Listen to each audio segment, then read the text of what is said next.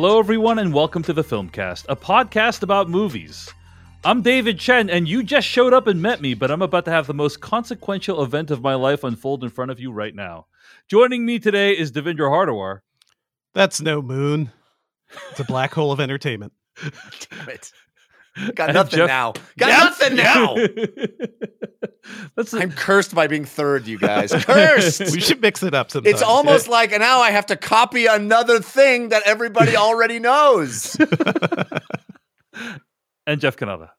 anyway, those are, of course, all vague and oblique references to the fact that today on the podcast, we're going to be reviewing Zack Snyder's new movie, Rebel Moon Part One A Child of Fire. Rolls trippingly off the tongue. Mhm. Streaming right now on Netflix. I, I think when I checked this morning, as we were recording this, it's the number one film on Netflix. So uh, a lot of people have will have watched incredible, it. time incredible.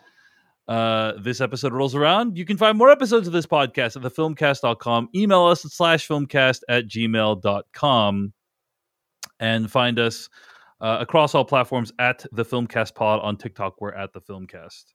Today on the podcast, we got some letters we're going to discuss that you have been writing into slash filmcast at gmail.com. We got some what we've been watching for you, some weekly plugs before we get into our Rebel Moon review. Lots to discuss let's dive into the mailbag. You can always email us at slashfilmcast at gmail.com. This email comes in from Bob from Northern Colorado. woot woot. You know, uh, Jeff, we got a lot of positive feedback for your recommendation of Duck the Halls the, Yeah. uh, last week on the podcast. Oh, it's podcast. so good. Yeah, I saw it. Uh, people talking about how unhinged Yeah, that thing is. it's bonkers. I don't understand how it got made. Bob writes in, Jeff, prepare to have your mind blown. Paul Rudish, the creator of Duck the Halls, has a ton of his Mickey Mouse cartoons on Disney Plus, and they are just like Duck the Halls, if not more so. Search Goofy's Grandma, Potato Land, and especially For Whom the Booth Tolls. But honestly, they're all great, end quote. So Yeah. if you like Duck the Halls, search for those titles. That was Bob, you said? Yeah, Bob from Thanks, Northern Colorado. Bob. And uh, several other people had the same uh, recommendations. And it's awesome to know that there's more of this. I literally just stumbled upon Duck the Halls by searching for Christmas shorts on uh, Disney Plus. Had no idea that this was a whole thing. Sadly, it's a thing that no longer is a thing. So it's it's you know stuff that we have to discover that's already come and gone Mhm. but you know waiting there on disney plus to enjoy and man so many people uh, uh, had the same sentiment as as i which is how did disney give the thumbs up to this stuff it's just they, they can't pay attention to everything. I I think that's ultimately not. it. They can't see everything. So well, according to Bob precious Iger, characters. yeah, according to Bob Iger, the biggest problem with Disney movies these days is not enough executive supervision of the movies. sure true. of course that's That's what true. everybody says Everyone, Yeah. all the creatives, they're like, why aren't there enough executive supervisors? I- can i get some notes on this please one assigned to every project. Come on. Anyway, uh, well, thanks for that recommendation, Bob, for those other titles. If you enjoyed Duck the Halls, Michael writes into slash filmcast at gmail.com talking about Jeff Cannata's recommendation of, bo- or recommendation question, mention, I think is more fair, of Boys in the Boat uh, i mean week. I, I i liked the movie dave You liked it. You, You- liked, you okay, liked the yeah, movie, yeah, yeah. yeah. Okay, okay, yeah. I, I, thought, I think you were. I thought you were like a little bit middling on it, if I recall correctly. But maybe I, I, I don't think it does anything. Uh, it's not reinventing the the wheel. You know, I- Yeah, as yeah, I yeah. said, it's it's Yeah, yeah. just kind of Yeah. it's doing the thing that you expect it to do, but it does it well. Let me tell you, Jeff. Uh, compared to the wider world sentiment about that movie, that's pretty. That's a rave review. Well, I think people are pretty Yeah. cynical about it. It's just a Yeah. sweet little like sweet little sports underdog story. It's like it's not trying to do anything grandiose, and I think people because it's George Mm-hmm. Clooney. If that movie came out and it was not directed by George Clooney, nobody would have a boo to say. I about think it. nobody would talk about it. yeah, but nobody. all. I think probably fewer people would be talking Yeah. about it. Than it's a are now. lovely little Probably. movie. It's a Yeah. sweet little tale. It's it's not trying to uh, you know, it's not trying to be the maestro, you know. It's it's it's doing its thing. It's Yeah. yeah. I heard a, a significant percentage of the ticket sales came from um, my family my members. my state actually yeah. because it uh, involves a Washington state organization, if I'm not mistaken. Right? yeah. Yeah. The, yeah, the college. That's yeah. where they come from. Yeah. Michael writes in, I wanted to pass on uh, how touched I was by uh, Jeff's Boys in the Boat comment about the movie being important to him because his mom got him the book and that was something they shared. My brother's currently visiting for the holidays. A couple nights ago, he mentioned how important it was for him to see the movie. My mom gave each of us a copy of the boy, uh, Boys in the Boat shortly before she died. Because of that, uh, the book holds a special place in my brother's and my heart. I teared up hearing about the bond he shares with his mother over the book. Uh, I'm writing this as I finish up the Godzilla Minus One podcast. Love the movie and I've been looking forward to hearing your take on it. Thank you so much for the great work you do. So glad there's the opportunity to support you on Patreon. Uh, end quote. That comes in from Mike, writing into slash filmcast.gmail.com. And uh, yeah, you know, Jeff was talking about how it was an important movie for the family, and uh, I, I, do think it's it's interesting how some movies take on more importance because they're you know they, they have some importance in the family, and certainly that's the case for Mike as well. It sounds like so. Lovely email, Mike. Thank you for sending that, and thank you for supporting us on Patreon. Yeah, patreon.com slash film podcast. Where, by the way, this week, our current plan is to do a review of Poor Things on the Patreon. Uh, I know, you know, the, basically we have tried to get in as many reviews as possible. I think something on the order of seven movies came out mm-hmm. in, in, Christmas weekend. Seven major movies came out Christmas weekend. It was not possible to review them all. Uh, I'm not going to say our movie selection process was perfect. We we go by the information we have at the time. I, I think we chose yeah. the biggest conversation topic. Yeah, we, we tried. Of the week. We yeah. tried. You know. Um. So anyway, uh, we are planning to discuss more things. That's kind of like I, I think that'll be a nice, uh, sort of review to cap out 2023 before we do our top 10 of the year episode, uh, which is coming very soon. Mm-hmm. Okay couple other emails I wanted to read. On that note, this one comes in from Rick. Uh, Rick writes into slash gmail.com. My name is Rick Chen, no relation to Dave. I'm a 17 year old high school senior in Portland, the first time writer to the show, long time listener. My dad introduced me to the show when I was a freshman. During school year, we would listen during car rides together. During the summer, we would listen after dinner on Tuesdays, kind of like an appointment viewing, but for podcasts. Uh, I like to think I am a cinephile now, and I owe it to my dad and your show. Thank you. I wanted to write you guys to recommend a movie for you all to watch and hopefully discuss on the show. It came to theaters in October but has not been reviewed or discussed. It is called It Lives Inside. It is a PG 13 horror movie that many say is about the Asian American immigration experience. Mm-hmm.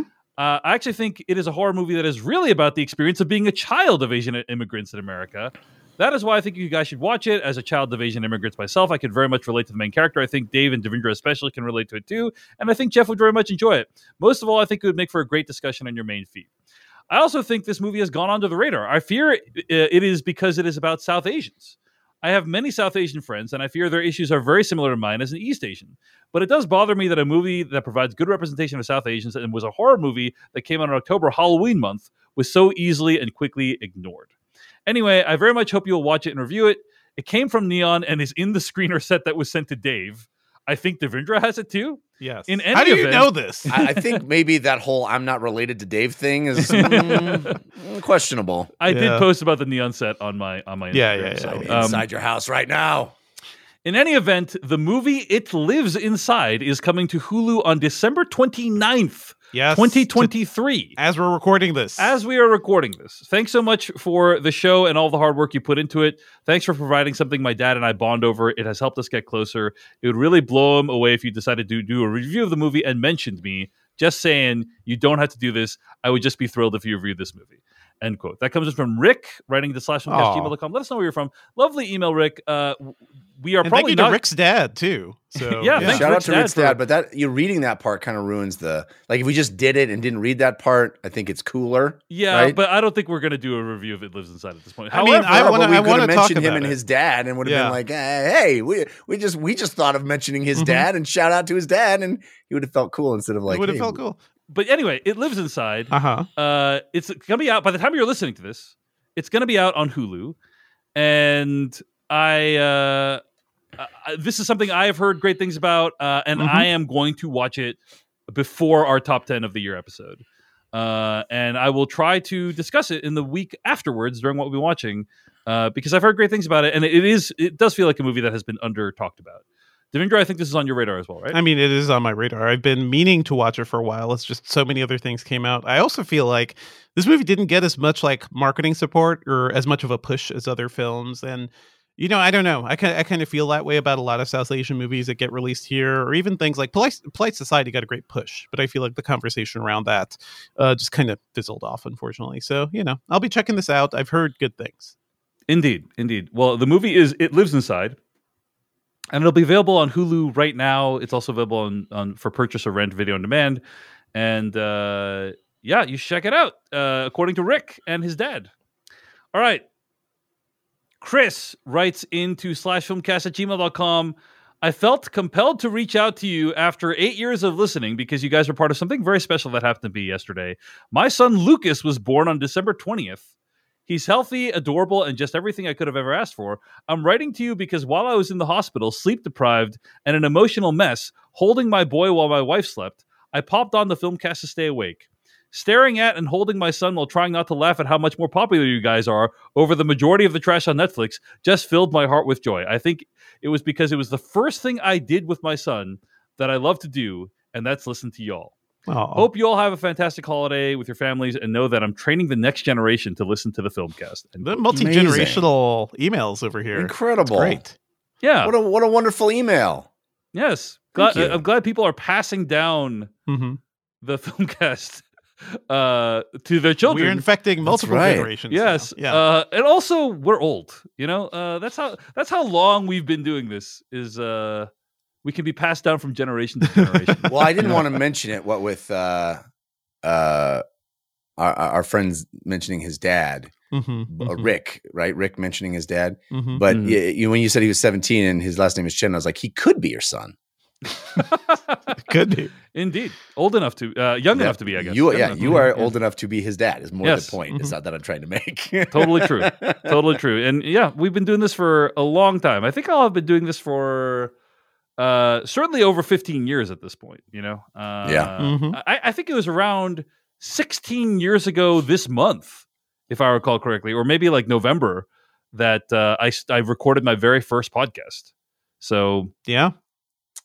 Ours was Uh, my my first podcast was March 20, uh, 2007. So uh, that's whatever So, that yeah, is. the, we, st- we we started the same year then, Jeff. Started the same year, uh, and it, it, it was a whole different world for podcasts back then. Like you, It's a I- whole I different think world for world. for world. Yeah, I mean, I think you needed to plug your iPod into the iTunes and sync uh, to Yeah. get the podcast onto your device. Yes, you did. Yep. And, and and it was either that or listen via iTunes, and those are the only way, or you know, go to the website. Mhm. Those are the only ways to listen to podcasts. Uh, now you people can do it- people did it. They needed that audio That's the craziest content. part is that people Yeah. did it. There were dozens of them. Dozens of people did that process, uh, and that is how we are here today. So, anyway, Mhm. what, I, what I was do your? want to say uh, podcast listening while taking care of an infant is a great thing because you often don't want the screens on. You can't have a TV, but you're you're sitting probably for hours with a sleeping child, and you got you need something. And podcasts are perfect because you could just put in the earbuds and entertain yourself in other ways. You know, Indeed, Jeff, was your first podcast uh, Totally Rad Show, by the way, or was it I mean, something else? actually, I I I stated the date for the first Totally Rad show, but Mm. I I actually did a podcast earlier than that because I did a, a show that Dan Trachtenberg did before the Totally Rad show called Geek Drome. Geek yes, Drome. Geek yeah. Drome. So uh, I did Alex Albrecht and I did a, an episode of Geek Drome. Prior to that, I think that was Mhm. in in mid to late 2006, if I Oh, recall wow. correctly. Yeah, perfect man. Wow. So I mean- even I, I don't even know how. Like, I guess podcasts existed at that time as well, but you know, Yeah. even Yeah, fewer yeah, people yeah. had iPods. I mean, it was well, like- so d- yeah. Diggnation had started about two years before we started Totally Rad Show, so that was like 2005. hmm Um, and I think Diggnation and you know uh, Twit and Yep. um, whatever um, what's his name, the old VJ, uh, whatever he was doing. Um, what's his name? The guy who started podcasting. Um, Adam, no. What's his name? The, he used to be a VJ on MTV. Anyway, Adam I- Adam yeah. Sessler? no, no, no, no, no, no. Yeah, you know that guy.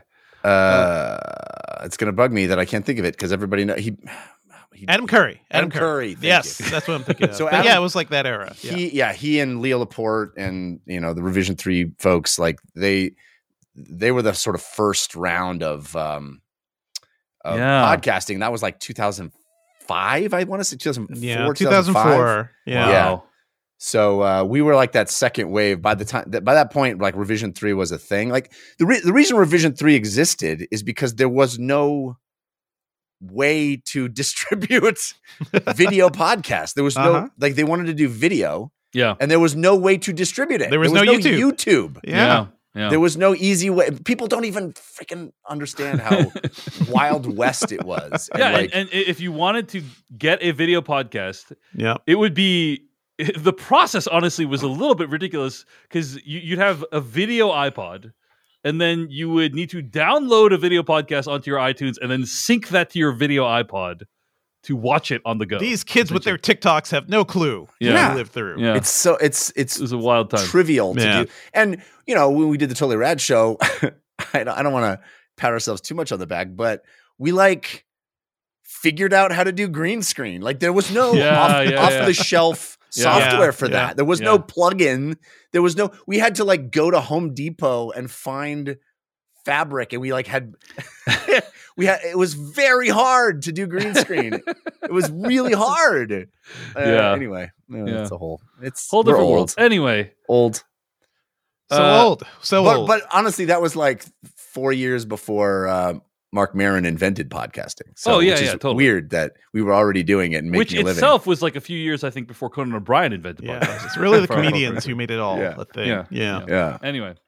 All right. Well, thank you so much for your uh, messages and emails at slash filmcast at gmail.com. Uh, really appreciate it. Some heartwarming stuff. And thanks for passing on word of the podcast. It's greatly appreciated. By the way, just BT Dubs, uh, you know, apropos of nothing, I have been undertaking an, a, a, a campaign, an active campaign to try to talk my friend Alex Albrecht into writing a book about Hmm. the beginning of podcasting because I think that would be such a useful. He was there in it, and like he would Yeah, be able to yeah. reach out to all those people and those like that, like two or three years, because I think people genuinely do believe that Marc Maron invented podcasting.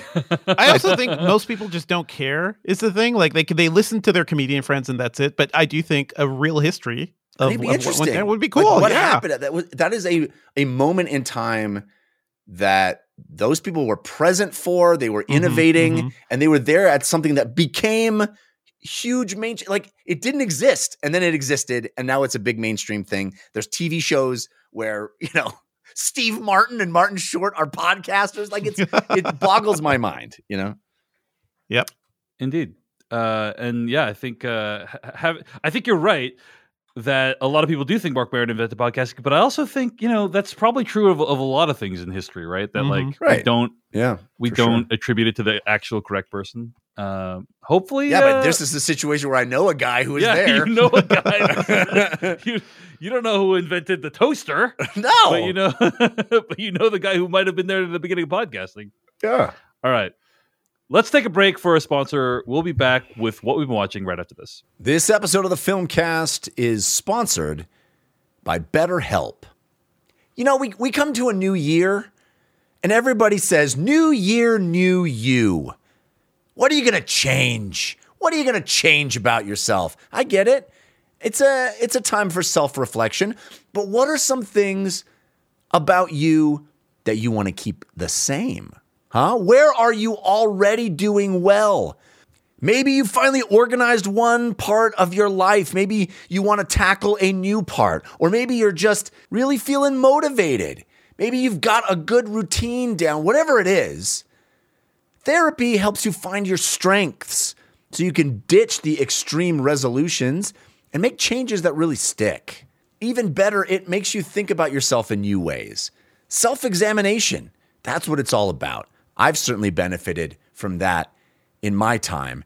And honestly, could do some self reflection right now to figure out how I can give myself a little pat on the back instead of being so critical to myself all the time. I think it's one of the biggest issues that I have. If you're thinking of starting therapy, give BetterHelp a try. It's entirely online, designed to be convenient, flexible, and suited to your schedule. Just fill out a brief questionnaire and you'll be matched with a licensed therapist. You can switch therapists at any time for no additional charge. Celebrate the progress you've already made and take steps to feel even better about 2024. Visit betterhelp.com slash filmcast today to get 10% off your first month. That's BetterHelp, H-E-L-P dot com slash F-I-L-M-C-A-S-T. Let's get to what we've been watching. Devindra Hardawar, you and I had the chance to watch The Color Purple, The new which one. is The musical. Well, the- the, adaptation of the musical based on the film, based on the book. that's right. The By Color Sapphire.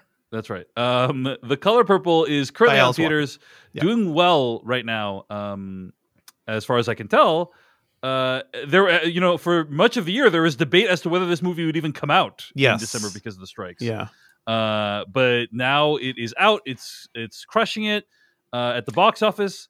I- So- just that it, it proves what I always say. It's always a good idea to remake an Academy Award winning Spielberg movie. Mm-hmm. Mhm. mm-hmm. We'll turn it into a musical first. You, You, know. can't go wrong with that. Can't go wrong with that. Um, all right, so Devindra Hardawar. I, I, I want to say, by the way, I have never seen the movie by Spielberg, nor have I, nor have I read the book. You have never had the experience of your teacher being tired in grade school, wheeling in the cart of the big CRT and being like, "This is class today." It's never, never- happened to you, Dave. It's never That's happened to me. So this Wow. this was my first exposure to this story. This is also Uh, probably the the I I don't know. I think most uh, joyful exposure to this story because it, it is a dark story. You know. Yeah, heart. yeah. So, uh, so what did you think of the Color Purple, Devindra Hardawar? I uh so I remember watching the Spielberg movie back in the day and uh being like, man, this is it is rough. It is- it Mhm. is a story, you know, it's based on the Alice Walker book, and I hear the Alice Walker book is even like delves into even to more things that the Spielberg uh, movie couldn't.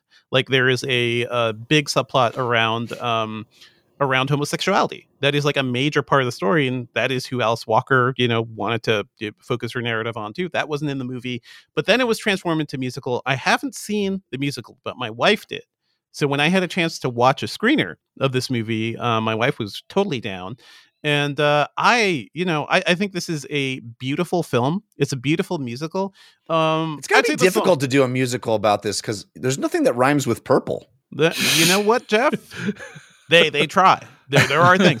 I, I I won't say like the songs are like. I, I'm not a big musical fan, especially Mhm. big Yeah, like I, know. surprised op- you watch this because I know you're not a big musical fan. yeah, in my, well, yeah. my wife was totally down, and also watching the trailers for this. This movie looks beautiful. It Yeah. looks incredible. Uh, it was directed by Blitz Bazawule, who's an African director who I believe also has a movie. It's on Netflix right now, The Burial of Kojo, which people are talking about. So just based on the look of the movie and the way some of the set pieces were shown in the trailer, I was intrigued. Also has a great cast. So I had a great time with this movie. Uh, fantastic cast. Taraji P. Henson, Colman Domingo, Danielle Brooks. Danielle Brooks, who should be in more movies, but has basically been relegated to TV so far.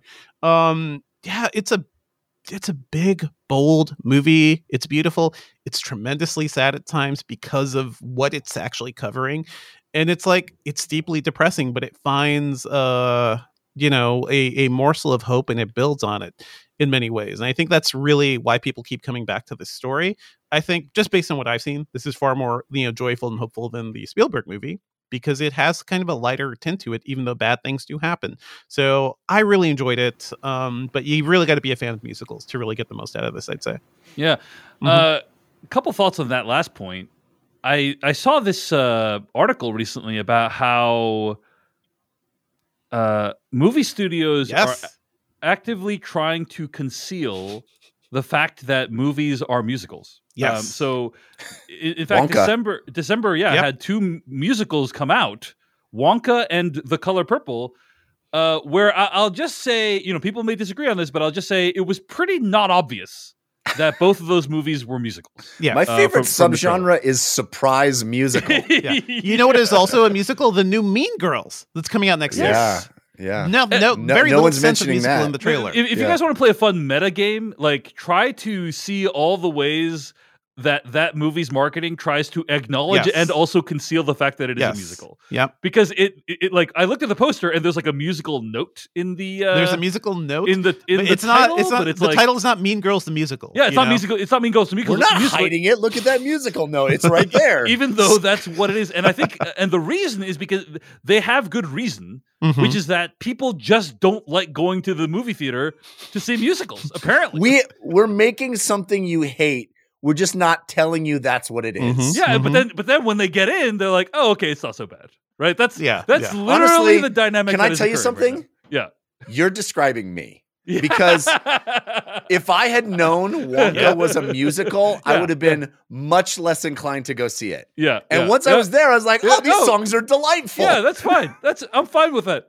So it's so true. It's So so weird. They have data. They have the data. They They've been know how watching me. react. basically, Yeah. Jeff, you're what's wrong with America right now. I That's kind of what I'm- freely admit what I'm- Well, also me. Also me. Both Musicals of you. will turn me off. Yeah. Meanwhile, if if I knew it was a musical, that would make me more likely to go watch it. But I am a vanishingly small uh, portion of the American population, apparently. Uh, so anyway, The Color Purple, Wonka, and Mean Girls, they're all musicals, guys. You heard it here first on the film Filmcast, uh, and this, you know, and, and it's fun to like see like all the euphemisms they use to like Yeah. cover up the fact that it's music. So it's like, you know, The Color Purple, like you've never seen it before, you know, like or Mean Girl, a reimagining of Mean Girl. This Yeah. ain't your mother's Mean Girls. you know, like it's just it's hilarious to see all like the ways At they try the to like. trailer for the color purple, I think, showed like some of the big dance. yeah, it, show, it showed and some of the say bi- dance It is beautiful. Like Yeah. the, I love the choreography. I love the setup. I love the imagery in this movie. Um, it's totally worthwhile. I Yeah. had been aware this color purple was coming out for quite a while. This literally is the first time I'm aware that yeah, it's a musical. Yeah, yeah. Yeah. I mean, uh, all right. that's amazing. So I, I I had a chance to see the movie as well, and uh, I- I think everything Devindra says is correct. I think it, it is really well done. Uh, what is interesting about the way the musical numbers are shot is they're all shot like on the location of the Yes. place. Do you know Yeah. what I'm saying? So so s- sometimes when there's a, uh musical number. I think this happens in Wonka, but I'm not sure. But like, Well, it does Sometime- happen in uh, w- uh, the the Spielberg one. Well, I was gonna say sometimes like Yeah. people like go off to like a fantasy world, you know. So like Mm, when the mhm. musical start, when the musical number starts, then they're no longer in the place that they were when when the musicals like the musical number Yeah. started, right? They go off into this imaginary place where like lots of people are dancing and all that stuff. Um, and what the color purple does, uh, it, it keeps virtually all of their musical numbers like on location, which is just really interesting because everyone's wearing period outfits, and so I, like, was thinking of West Side Story, the way Spielberg did West Side Story and made Yeah, yeah, huge yeah, yeah. sets. You know, very Yeah. similar, very similar to that. Where like uh, all the singing and dance, or mo- not all, but most of the Mhm. singing and dancing happens on the location in the set. uh, You know, sometimes out what seems like out in the middle of the woods, and that's just really visually interesting. I think there's a uh, a few too many cuts in the movie in terms Mhm. of uh, agree, the dance agree. numbers. I wish you know, like uh, honestly, uh, Damien Chazelle's La La Land. I thought that it did a great job of like. Hey, we're Mhm. gonna have people do an elaborate dance number, and we're gonna like hold on a shot for longer than three seconds. You know, like this, this movie I- shoots wide at the very least. but Yes, they exactly. cut. They cut so they, often. they cut a yeah. lot. It, there's a lot of cuts, and I really wish, you know, when you're watching people dance, you want to see the choreography, and that, in my opinion, requires holding a shot for longer than like five seconds, so you can see like what's going on and how how people are acting in relationship to each other. I agree, the cast is amazing, Devindra, and Taraji P Henson is luminous in the film. She is So good. ridiculously good in this movie, um, and worth seeing just to see her. perform- She's so charismatic in this movie, and uh, the star of the of the movie, and also like in the plot, kind of the star of the, of the Mhm. plot as well. Um, so I, I- think it's a really well done musical. Now, I will say that uh, having not been exposed to this material before, it, it is very rough. It's rough, man. It is very odd to have this because musicals in my opinion as somebody who loves musicals has appeared in like i have appeared in musicals i've played in pit orchestra You've musicals. appeared in musicals? like you know in Which my high- musicals? Which Dave? musicals? in high school and stuff you know that's what Yeah, I'm which one? saying. um, little bye bye birdie. Little, uh, what, what, what do we do, Dave? What, what a little uh, music man? What are we talking? joseph and the amazing tech Technicolor Oh, Dreamcoat. go go go, Joseph! You're doing fine. yeah anyway so p- point being like uh, I- i have a deep affection for musicals uh, and I, musicals are inherently goofy you know like they're just like hey everyone, everyone's gonna start singing for some reason you know we're gonna start singing and dancing for for some reason and like uh, they're just inherently goofy and then to see it juxtaposed with this subject matter uh, is was disorienting for me uh, I'm, I'm not gonna lie about that uh, but I think yeah, Mhm. the songs, the dance numbers are all well done. Uh, I just think like w- when I when I see a musical, I'm generally like, hey, let's. I'm i I'm in a goofy mood, you know. I'm, I want to see a goofy musical, and that's not really what you're going to get when you watch The Color Purple. It- So- it- I mean, it's a there's a deeply lot of not goofy. I mean, there's a lot Yeah. of like Yeah, yeah, musicals yeah. that deal with pretty heavy topics. I mean, that's very opera, you know. Absolutely. Yeah. But thi- Absolutely. this is almost like um, let's do Schindler's List the musical, right? I don't know. Yeah, I Um, mean, so something the- like that, I, I yeah. think the one that like comes to mind the most immediately that I've been involved with is uh, Cabaret. Right, that's uh, yes. pretty Cabaret. pretty upsetting subject Yeah, matter in, yeah. in that in that musical. Uh, but yeah, it's uh, but I, I would also argue I felt the same way about that, Jeff Cannata. so anyway, I mean, yeah. uh, what's the Barber of Seville? Mhm. Uh, But that's more of a comedy, is the thing. like that's a horror comedy. Dark. It's Yeah. dark, but it's it's not like that. Not a real person, not real things that happen to real people. You know, Yeah. mhm. Mm, uh, I don't know about that. Uh, Uh, well, anyway, I, I don't know enough about that to be the, able to the talk meat about pie it. barber. I mean, Yeah. it has been done, so I don't know. In any case, in any case, uh, this is a really well done Yeah. movie musical. I could see why it's doing well in theaters because it's also it would be great to see this in the crowd. I saw this at home with my wife because we can't make it to theaters, but man, I could just imagine how crowds are reacting to this. Yeah. Uh, yeah, re- really, really well done in many respects. Beautiful movie, as Devindra said. You can see it in the trailers, uh, and uh, and the cast is uh, is amazing. So uh, a lot to recommend. The Color Purple, uh, which is out in theaters right now. That's one thing I've been watching. Devindra Hardwar, you also had a chance to check out the Iron Claw this week, Uh huh. and I'm curious what your take on it was because Jeff and I were a little cool on this movie. We thought it was Yeah. okay. We didn't think it was bad, but uh, some people are saying this is one of their best films of the year. What do you think, Devindra Hardwar? Let me uh let me just get into character here. We've heard some candy ass reviews of the Iron Claw from some cowardly commentators who wouldn't recognize a good wrestling movie if it came flying at them from the ropes. I'm here to tell you the real deal. It's fantastic. wow. Well done. Yeah, I- who knew nice- that Devindra could cut a promo? Nicely I, done. I have watched wrestling. I know wrestling. There you go. Um, Nicely done, no, Devindra. That I, was very I freaking this movie is fantastic, guys, and I guess I can understand like it is not, it's not a perfect film. You know, I, I think I like you're saying, Jeff. Like I think the way it shoots the wrestling and stuff could be done better. Again, if you're shooting action, folks, shoot wide. Let things live a little bit. There's um, I'm watching the trailer now as I'm talking about this, and there's a great shot of three of the brothers just jumping into the ring and getting right into a fight all together, and that is a beautiful shot. And the movie needed kind of more of that. But what it is, I think, is um one of it, it's a film about one of the greatest American tragedies, you know, that I can think of, or at least like it is. This is an operatic tragedy, is the thing, and I understand it's not fully true to life. I know it made plenty of changes, but They I removed it- a whole brother, you know. they removed right? a whole brother, Yeah. removed uh, the changed the gender of the the children from one of the brothers too.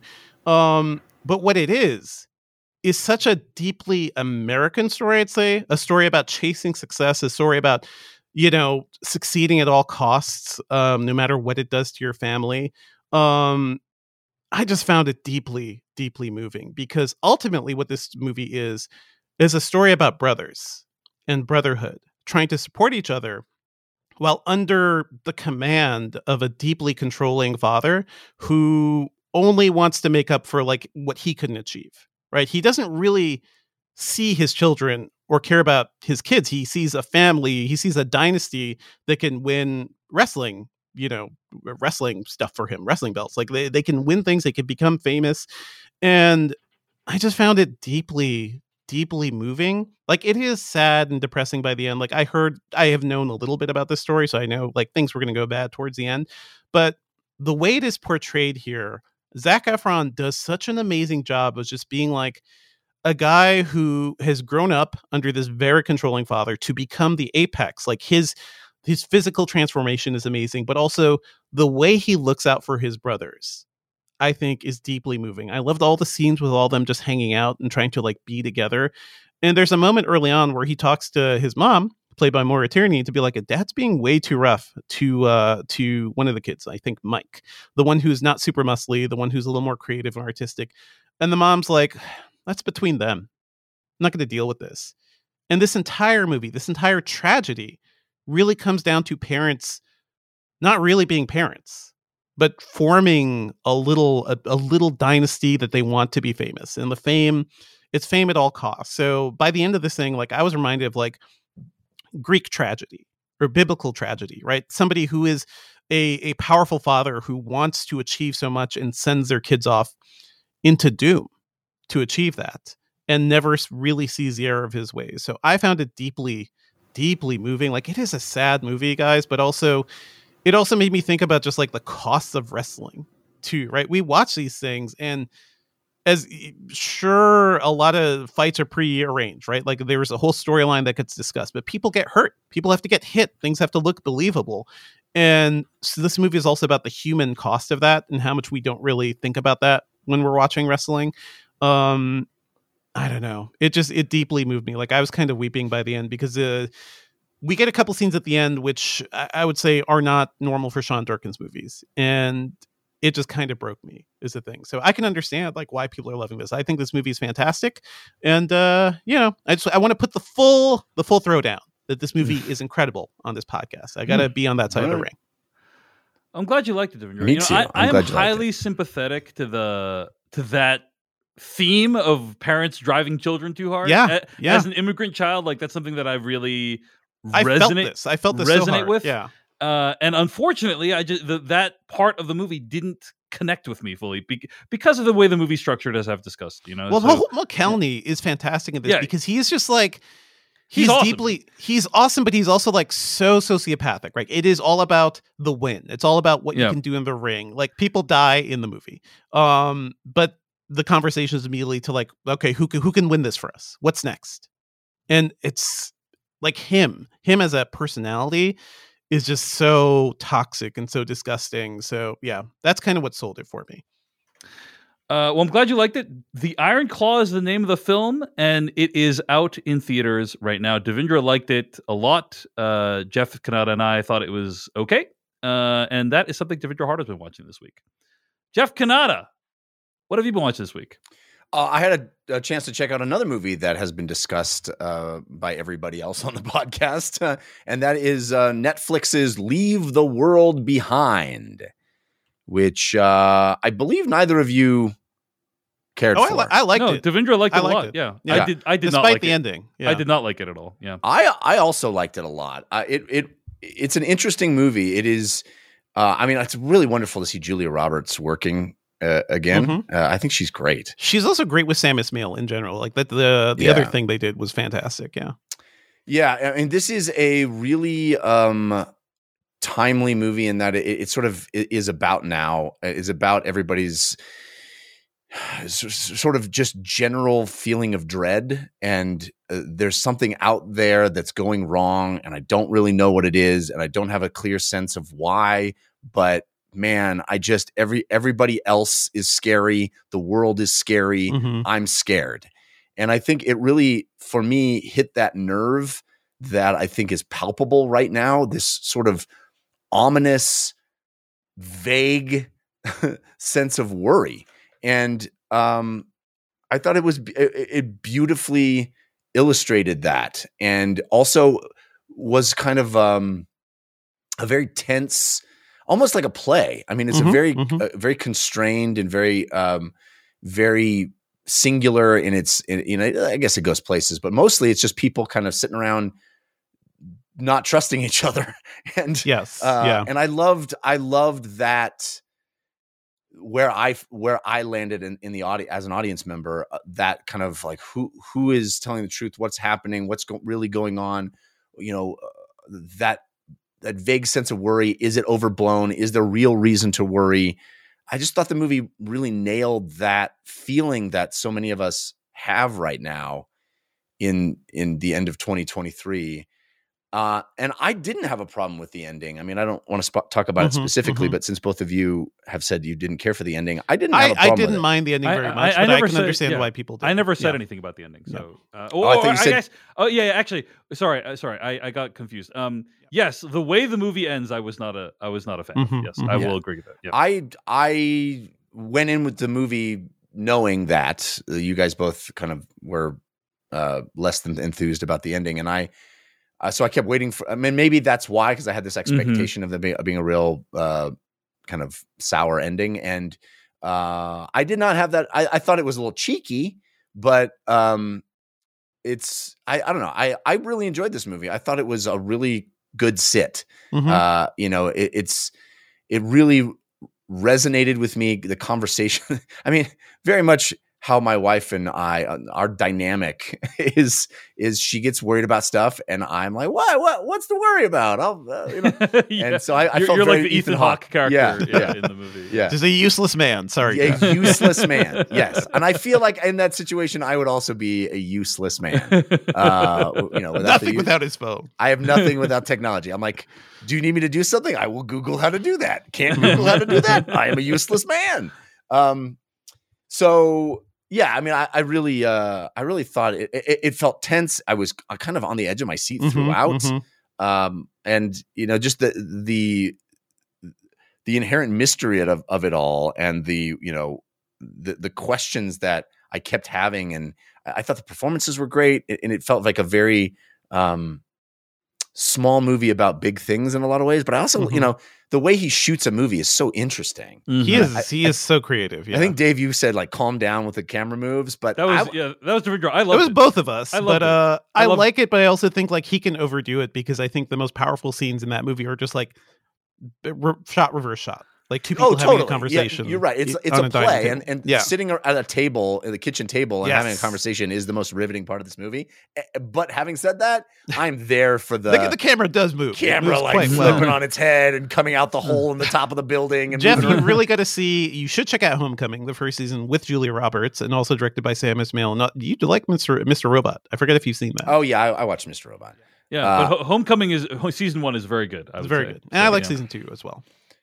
So Well, cool. Yeah, I think I, I, I my sense is maybe you guys can disagree, disagree, but my sense is I, I thought Leave the World Behind. Uh, I liked it more than either of you, but maybe, maybe I'm overstating. I that. do like it a lot. I do yeah, like I it a thought lot. it was I, I want really to be clear. worth watching and very interesting movie uh, uh, of its Mhm. time, speaking to our time, and and you know, kind of making me feel um a bit of sadness for the fact Mhm, that it's so mhm. of its time. Like that's that's this this place that I know I'm in, and I think a lot of people are. yeah, This kind of like we have dread about what, just general dread. You know, general dread. yeah, It's not a very subtle movie, but we do not live in subtle times. that's like true. the, the stupidity and the the evil around us is so very obvious that I, I I sort of give the movie a pass for that.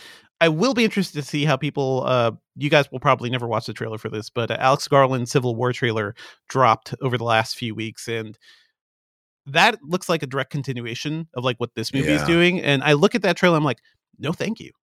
I don't want to see any of that. Actually, Yeah, I haven't seen the trailer, Yeah. but I I I know the premise of the movie, and I Mhm. am very intrigued, specifically because that's who's making Yeah. it. Right? It's Yeah.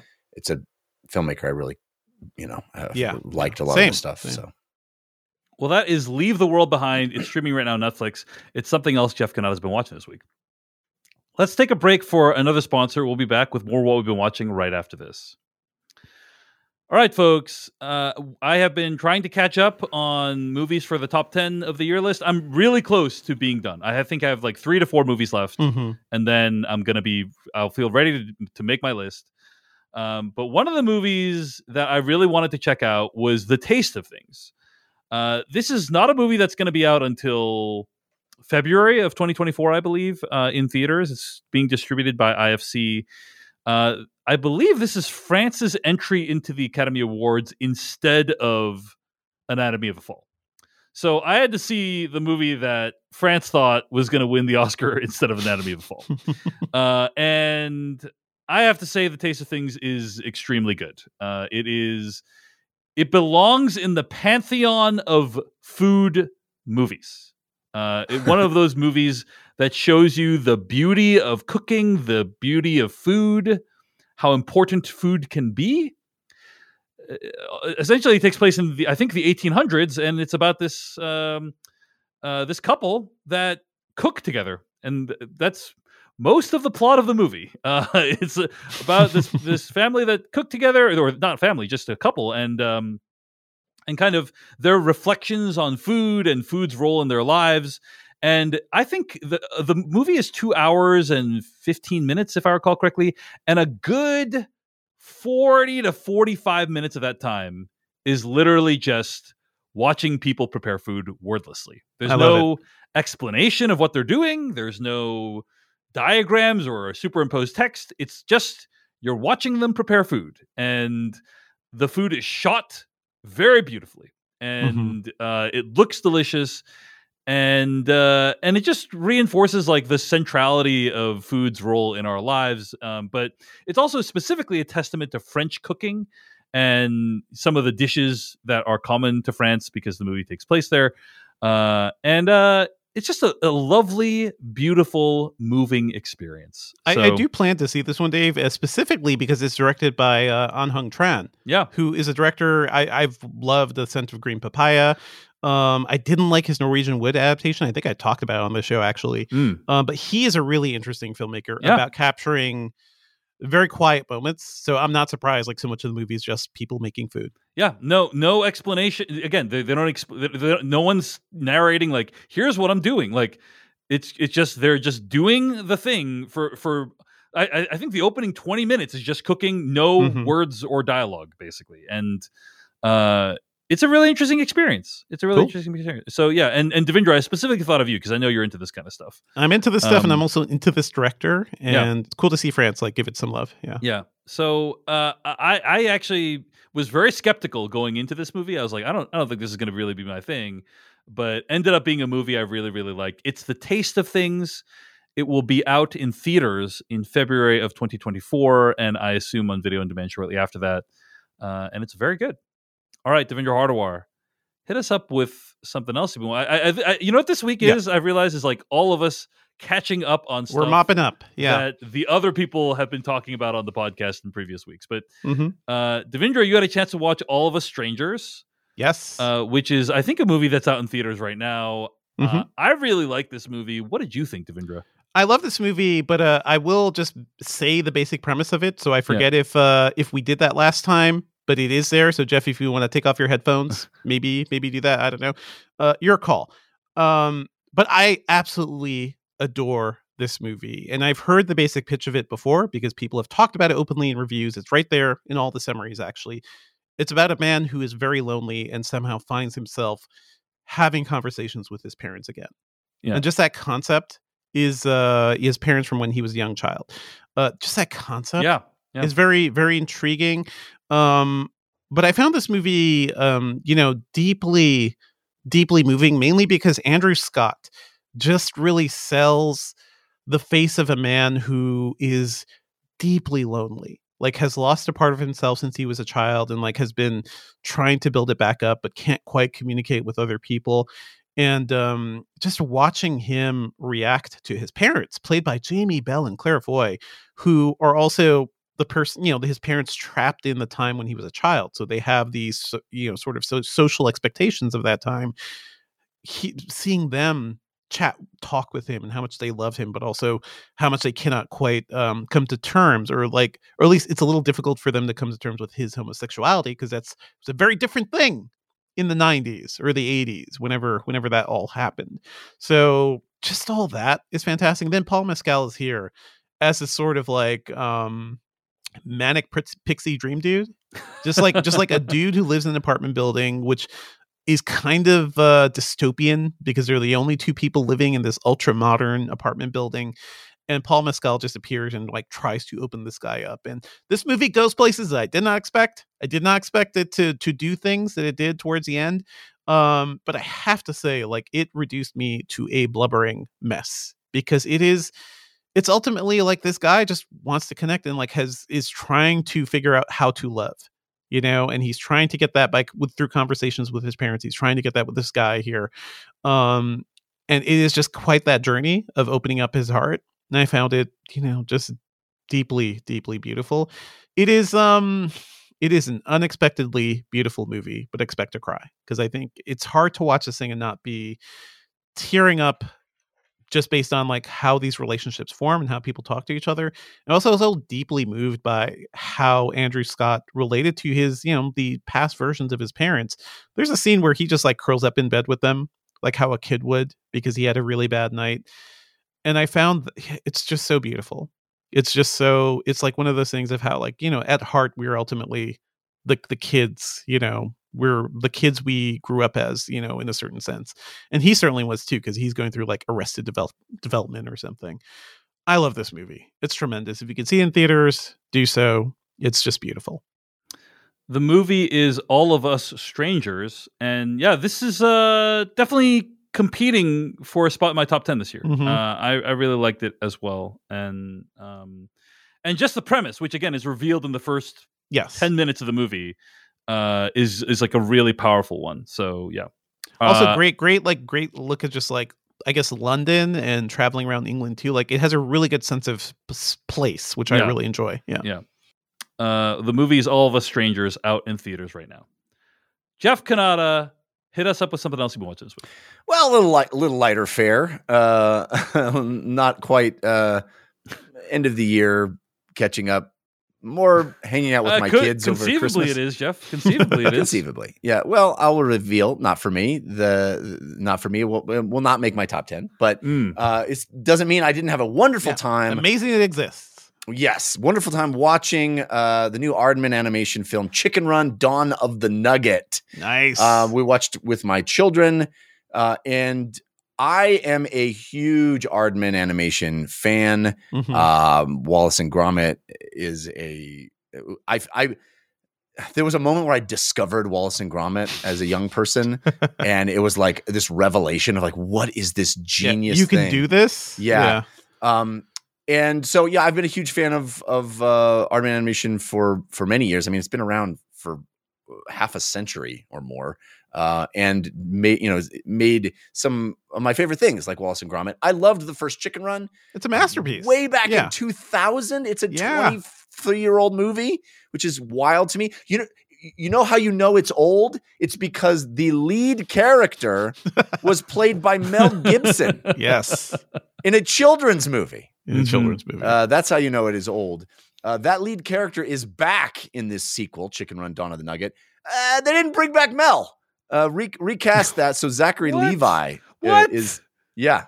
yeah in, in yeah. this economy, in Yeah. this in this political environment, they didn't want to bring back Mel imagine Gibson? imagine if they It- did recast him as just mel gibson today just angry angry racist man It Hmm. is funny. I mean, I don't want to be too on the nose here, but it is funny that a movie about a uh, an analog to concentration camps Mhm, uh, is mhm. uh, anyway.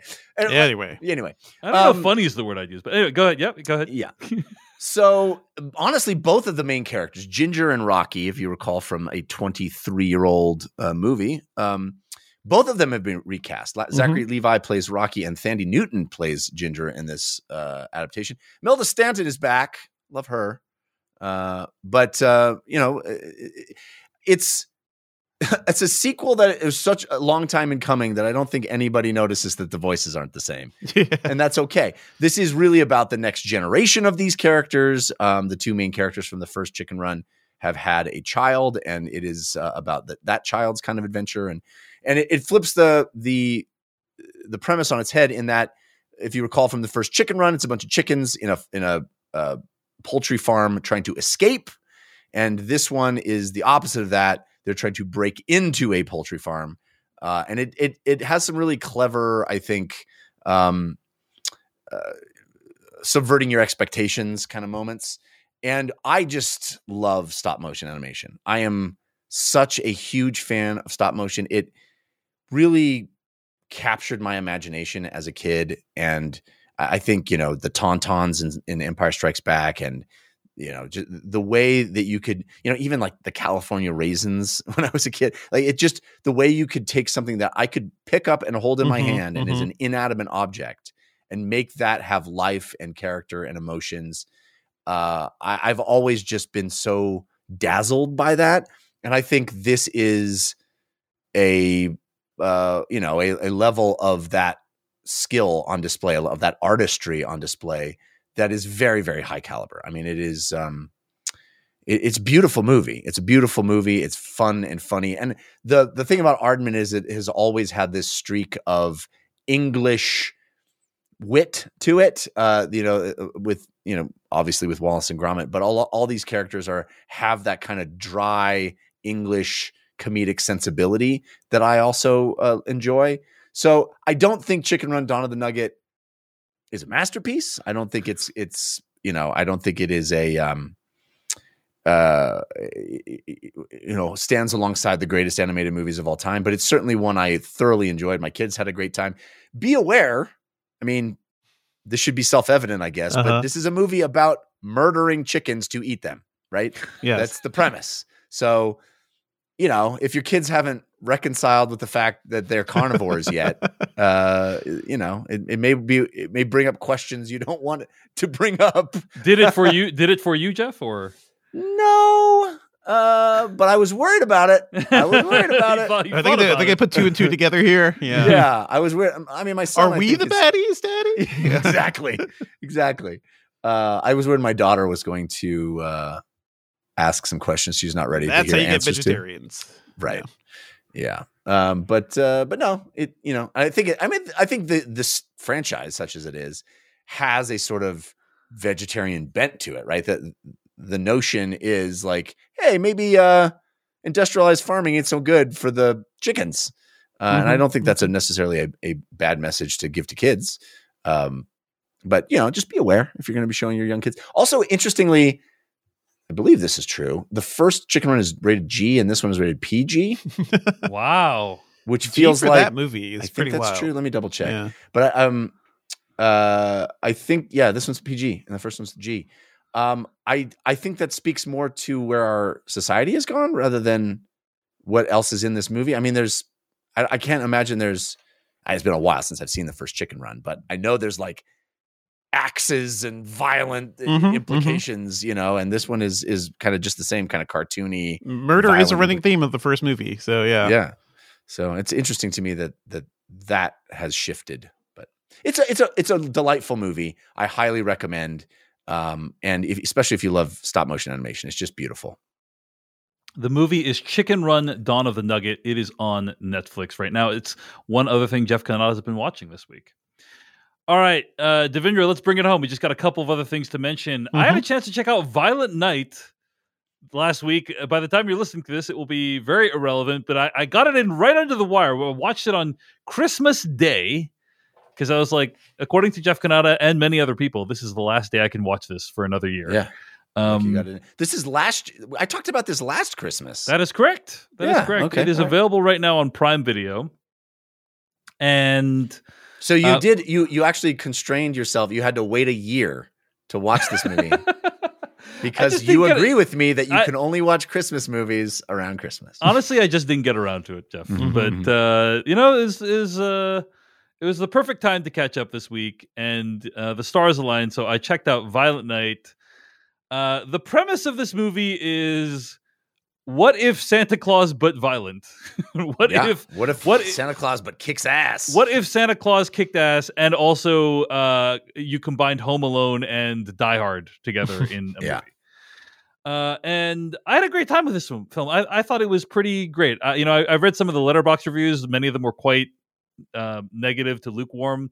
I honestly don't know what people were expecting. Um, this is a movie where the the promise is you're going to see Santa Claus kick ass, and the movie delivers on that promise, right? So I don't know eh, the the hand to hand combat. A lot of it is really great, uh, and yeah, it's it's fun watching David Harbour being grumpy Santa. Uh, I, I- will say the one complaint I do have with the movie it is it is very long. It is like over two hours long, and it did not need it did not need to be that. It's long. not. It's an hour fifty-two, but it feels long.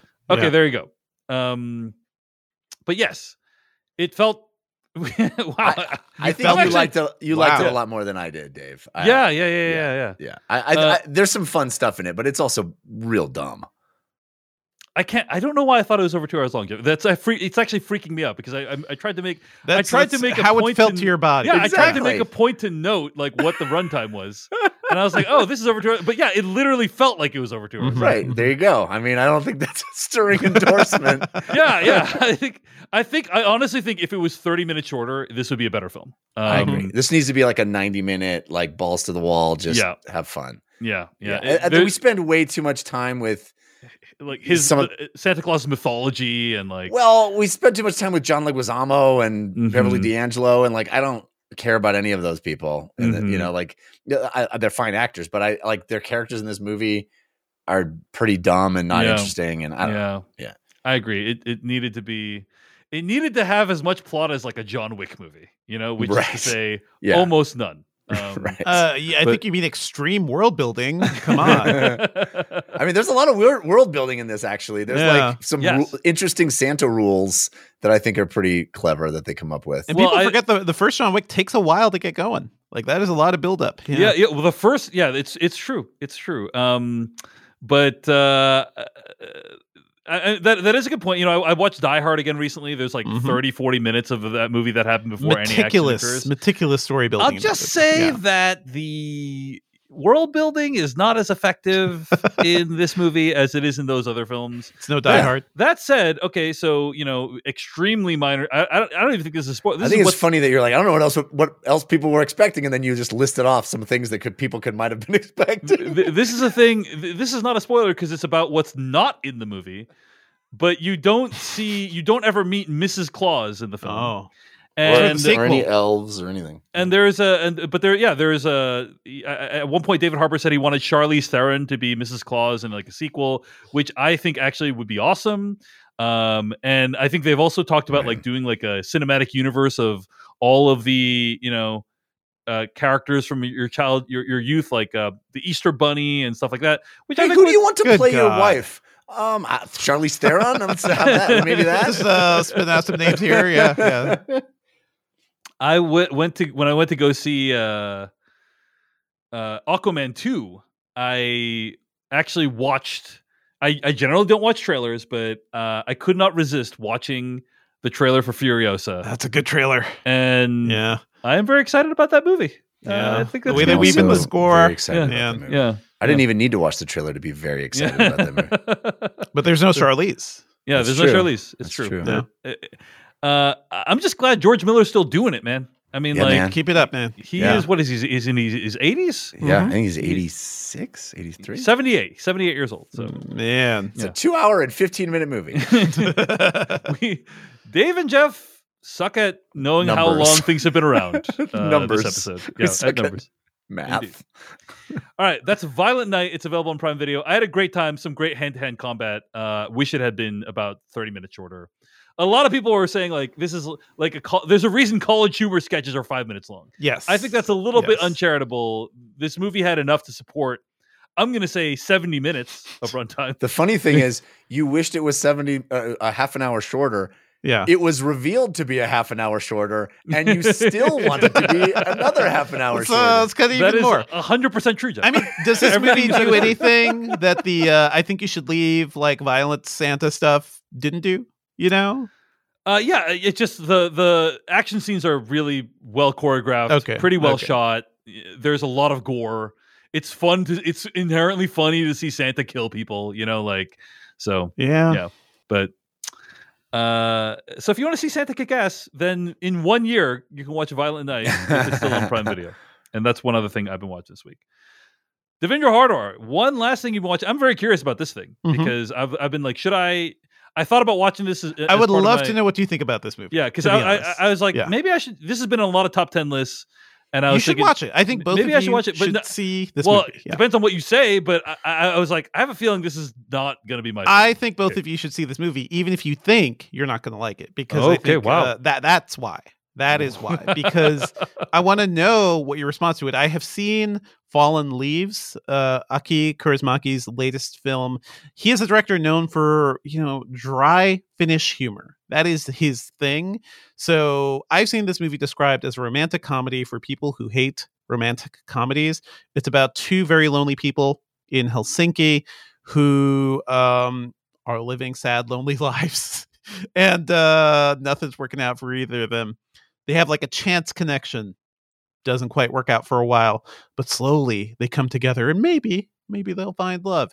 Um, what is interesting about this film is that um, I feel like if you've played Alan Wake 2, that is perhaps a dose of what is in this movie because like there's a you know Alan Remedy is in uh, is based in Finland like there's a deep like Finnish sense of humor in a lot of their work uh who's the the Jander character I think really embodies that.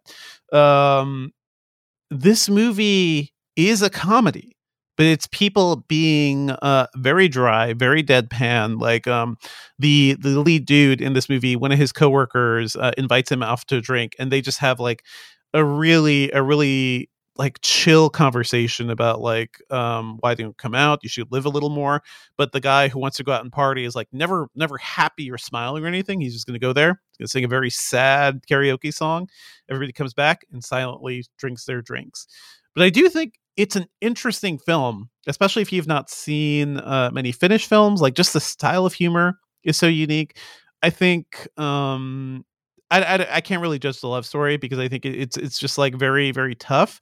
Um, but it is a fascinating movie, and I'd love to know what you guys think if you have time to see it. It's also not very long. It's one hour and twenty one minutes. That's a that's a commercial the break. Ideal Violent Night runtime. The ideal runtime, but it is like I think it is moving. I think it is um you know a lovely film, but it's it's unique because the Finnish comedic sensibility is just so weird and so dry and deadpan. I felt it kind of refreshing, to be honest. Like from a lot of American comedies, which I feel like maybe try a little too hard to be funny. Uh, this was just like, nah, man, we're just gonna walk around Helsinki and see people like be, you know, quip at each other. Uh, it's really monosyllabic at times, um, but it is interesting and unique. Um, I still don't know if it'll make my top ten, but I'm very glad I saw it because it is just a tremendous film. It is one of those things that's like, um, if you think about like how we used to make fun of independent foreign films in the 90s you know like something daria would watch or something like that like this movie is very much just like that Mm, uh, without yeah. trying to be a joke of that but i think it's a very successful film i think it's worth watching it's in theaters right now Yeah, uh, the movie's Fallen Leaves. I do plan to check it out, Devindra, but it's I just I, I I know myself enough to know that this is not going to make my top ten. it's Um, not gonna so- it probably won't make your top 10 but, uh, But you yeah, know what sometimes try something new I've hey, I've a heard it's quite. different. I've heard it's quite a delight. And Quite a honestly, delight. honestly, it sounds a lot like the taste of things in very different way. You know, like kind of Mm-hmm. similar, not similar in plot or even style, but kind of like a similar. Sure, sure. There, mi- there is no beauty in this movie. Let me let me be clear because I don't know I don't know what they do to shoot modern day Helsinki, but it looks like a wasteland. Sorry, Finland. Um, it is rough. It is just like uh, this lady hell has in a Helsinki. This lady has a job in the grocery store. It just looks like a nightmare. Wow. And like they live in the city that is all gray, all like very old infrastructure. It's just like My understanding is it's a delightful rough. city. I hear it's very delightful. Yeah. But the way they shoot Finland, I don't know if it's like supposed to be back in time. I forget exactly actually. Um, but all the descriptions say modern day Helsinki. It just seems like is this like a post-apocalyptic movie or something? wow. I don't know. Wow. It does kind of feel like that. All the Finnish uh, listeners right now getting their emails They out. they don't get Yeah. angry. They will they will send me sternly worded statements. Devindra's uh, home address is Devindra Hardawar, Georgia. You know, Yeah, you can yeah, write yeah. you keep all Yeah, letters send it to Georgia. straight Yes. to him. Yes, send them straight to Georgia. That's right. That's what you're gonna do. All right. Uh, Fallen Leaves is the name of the movie, and that is what we have been watching this week. All right, folks, let's get to a few weekly plugs.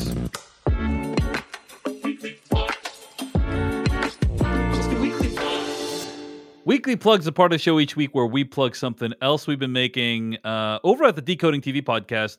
Got some big announcements coming up on that feed in the near future, but in the meantime, uh, you can check out our convers- my conversation with Jesse Earl about the first five episodes of Fargo season five, uh, Oh, which is a show I have been really enjoying. I, think cannot wait to talk about this again on the on the on this Mm. podcast Yeah, with you when we get to the get to the end, yeah. get to the end, yeah, Yeah. because uh, I think I, I I brought it up after the first two episodes, and I don't think you had watched it yet, and I I just can't wait to talk more about it. I, I'm loving this season so much. It's really good. It's really Yeah. good. And uh the first episode of Fargo season 5 is really extraordinary. Uh it's it's just something if you are a fan of Fargo, you should just watch the first episode of Fargo season 5 like the original movie. I should Mhm. Yeah. You should watch the first episode of Fargo season 5 just because what it attempts to achieve is so interesting. Yeah. Uh, and what it accomplishes, I think, is really uh, amazing. It's worth checking out. Uh, so you can check it out. My conversation on Decoding TV with uh, Jesse Earl over at podcast.decodingtv.com. Devindra Hardawar, your weekly plug. Oh, sure. Over at Engadget, I wrote a piece about uh, Microsoft's AI future and how they're betting everything on co-pilots and all these things, and why it's still like very unclear what they're trying to do or if any of any of this will actually be of use to them. So I've been off for the past week. I haven't done much news or the podcast, but uh, go check out that piece because I did try to like put into words like just how weird I find this. Like Microsoft is like leading on this stuff out of nowhere. They admit not all of it works well, but they're like, "Hey, this will make Windows better, right?" We don't know. we know it's such a strange thing to see. Go check out my piece. All right. And Jeff Cannata, your weekly plug? Well, as you may know, if you've listened to me talk about it before, I do a video game podcast called DLC, which is available at dlcpod.com or wherever you get podcasts. And this week's episode is, I think, one of the most fun things we do all year long. We started the DLC podcast on January 7th, 2014. So, January 7th, or excuse me, yeah, uh, 2024 is our 10 year anniversary episode. And we always do what we call the annual. I borrowed that from old comic book parlance. Uh, and our annual traditionally is a look back at the, the year that was, and even more fun, a look forward. So we make predictions every year as to what will happen in the world of video games. And part of the annual is reckoning with the predictions from the previous year. So I play clips of us making these bold predictions, uh, and we have another category beyond bold that we call Cool Ranch. Uh, and uh, it's fun hearing how wrong we are, how right we sometimes end up being, and uh, making fun of each other in the process, and then making predictions for the following year. So it's a great time. And this year, for the first time, usually it's just my co-host and myself, Christian Spicer, uh, but we added a third member to the team this year uh, for the annual, and that is uh, the lovely Lana Bachynski, who is a game developer at Riot and a great part of our DLC family. She's amazing, and she has some awesome predictions as well. So get over there and check it out, dlcpod.com. One of my favorite episodes of the year that Jeff Cannata does. So Thanks. Uh. I, am looking forward to checking this one out at uh, the DLC podcast. And of course, patreon.com slash film podcast, how you can support this show if you want to keep us going. We really appreciate it. Sign up for ad free episodes, exclusive After Darks. Last week we reviewed Maestro. This week we'll be discussing Poor Things. Just get into the stuff that we don't have a time, uh, don't have a chance to get to on the main show. We really appreciate everyone who supports us. But of course, we never want you to donate if it in any way causes you any financial hardship. You can always support us for free by telling your children about the podcast and passing it on from generation Preferably to generation. within moments of their birth. we need new Patreon subscribers. Mhm, Yes. mhm. Uh, and uh, sharing about the podcast on social media. Thanks to everyone who makes this podcast possible. All right, folks, let's get to our review of Rebel Moon. When I found you in the wreckage of that ship, I considered leaving you. I was afraid you could bring trouble to us.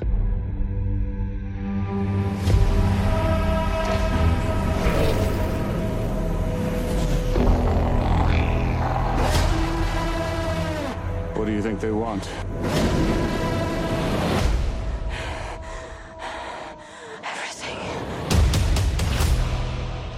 Welcome to the Filmcast review of Rebel Moon, Part One: A Child of Fire, Dead Reckoning. No, I'm just joking. That part's not in the, the title, but it's a it's a long, lengthy title.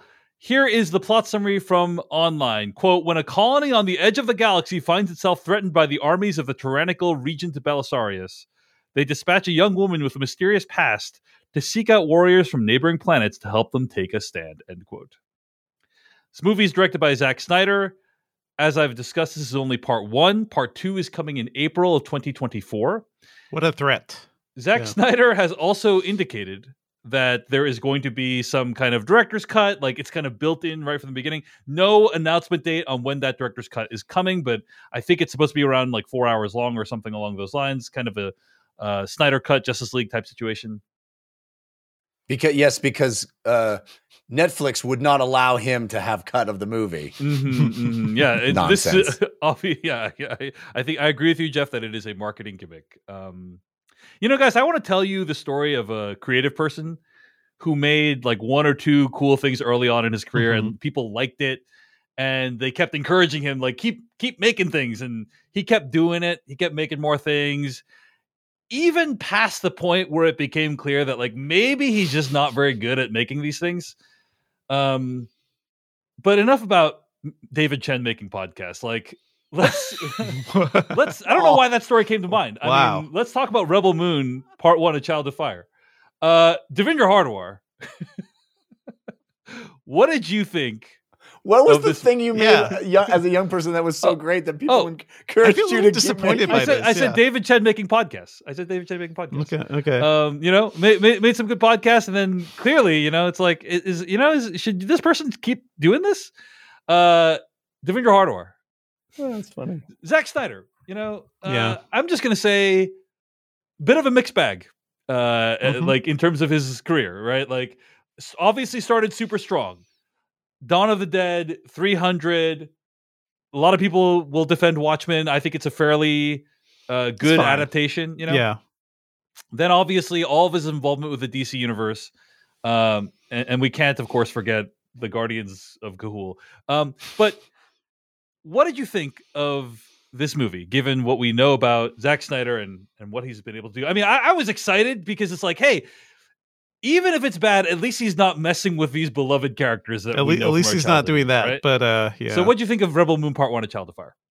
Yeah, I have a lot of thoughts. Um, but basically, this movie is as if Zack Snyder took his rejected pitch for Star Wars and proceeded to make dumb Star Wars. Let's talk about dumb Star Wars. Star Wars features an interesting array of characters who are memorable and will live with them forever. Uh, dumb Star Wars says no. What if what if boring characters who have names that you can, you won't remember at all. Star Wars has one of the most iconic villains of all time. Dumb Star Wars says, "What if there's a Nazi general who likes tentacle porn?" Star Wars opens with a crawl of text to really set the stage and introduce you into the world. Dumb Star Wars reads that text aloud to make you aware of how fucking stupid it all sounds. um, but Star Wars, dumb Star Wars is not content to just be dumb Star Wars. It also turns into dumb Avatar.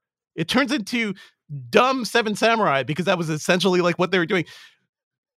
There is nothing interesting or redeeming about this movie. Like I, guys, I watched this movie over the course of four days because every time I started, Just on repeat. oh no, no, no, Just on repeat. every time I started, within 30 minutes or so, I was just like falling asleep.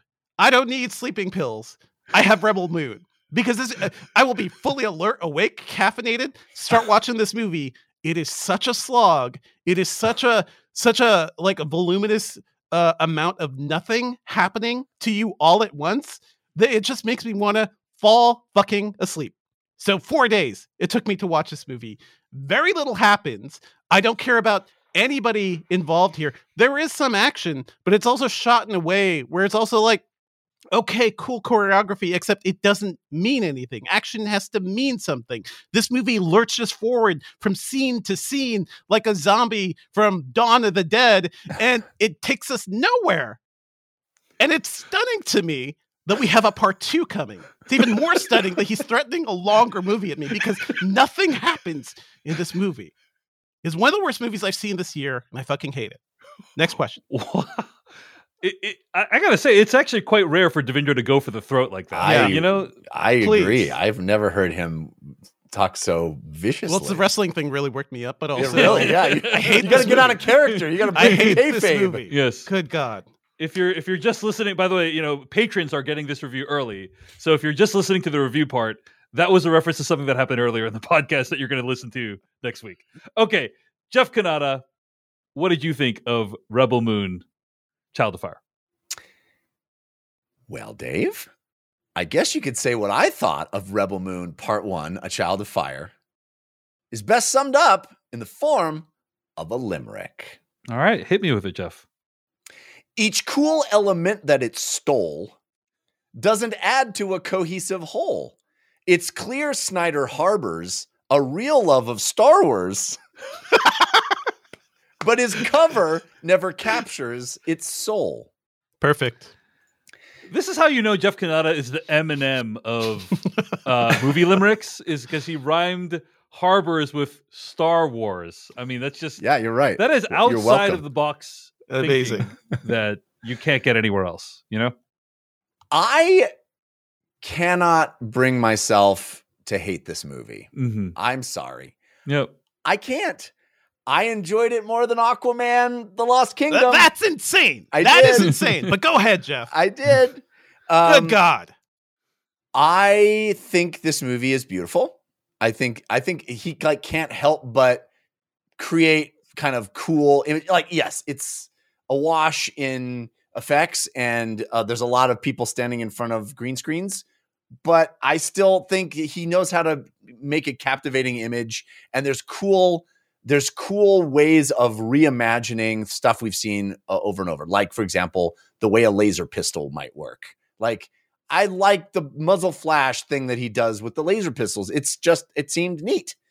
And I think he has sort of an inherent visual style that I have always uh, taken to. Like I think that Snyder like you know ramped slow-mo uh, action thing is neat. You know, I I I he has a visual style that I can totally understand if it's off-putting to people. If like it's like, well, he did this in 300, move on. Well, he hasn't. And I don't mind it. I actually kind of dig it. I have the perfect analogy, I think, for this movie, and it kind of dates me, but you guys are old. You'll get it.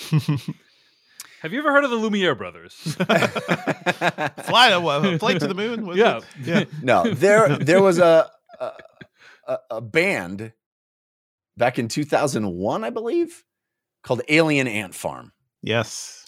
Yeah. And they put out a cover of Michael Jackson's Smooth Criminal. Yep. And You're bringing For- this all back to me, Jeff. for months, it you could not get away from that song. It was everywhere. It- uh, this was back in the day when you listened to the radio because there was no way to stream music. And so I listened to the radio and I was inundated with jung jung jung jung jung jung jung jung jung jung jung jung like really like pop punk version of what is I thought a pretty darn good Michael Jackson to- song. This cover was everywhere. People seemed to love it. It it did the song and it wasn't awful. It wasn't a terrible cover, but like there's no universe where I'd prefer watching or listening to that song over the original. And I think sure. if you're going to do a cover, maybe bring some, I don't know. Uh, It, it felt to me like a soulless cover. And that's what this movie feels like. It feels like a cover song for Star Wars that didn't really need to be made, but also isn't terrible. There are terrible things about it. I will not disagree with with Devindra on many points, including the fact that we are, for some reason, introduced to a wide array of, of characters for no reason whatsoever. One after another. There's- There is a cobbling together of a team for no reason. Well, Um, okay, they gotta okay, defend the village. Let's be village, let's be fair. Let's be Yeah. fair. Okay, which is that here's what here's what I will say, and I I don't think what I'm about to say is a spoiler, but it is called Rebel Moon Part One: A Child of Fire. Part Uh-huh. One: A Child of Fire implies that this story is incomplete, Agreed. and it feels extremely incomplete. Like, and it is possible that that stuff that you you know all the introductions hundred percent. will come into play in Part Two. Well, it, it is at- very clearly doing that. It's Yeah. very clearly setting up a team to handle a larger threat come uh, episode two. But at the end two. of part one, it feels like there is no reason why we met these people, right? Like that's as of as of Well, the end the- of part one. I think the I think maybe uh, I was not clear enough in my critique in that it is it's not so much that we meet them for no reason. It's that this movie provides no joy in meeting them. There is no joy in this movie in general. But yes, Jeff, I agree. I There think is that no joy in Rebel Moonville, yeah, according to yeah. Jeff Cannata. I, I, I listen. I can't bring myself to hate this. Like, there's an th- there is. We'll get to spoiler stuff, but there is an extended sequence. I, I sat down with this movie and went, "Oh man, I know people have been hating this. I, I expect it to be bad." And I think the first, I don't know, twenty minutes.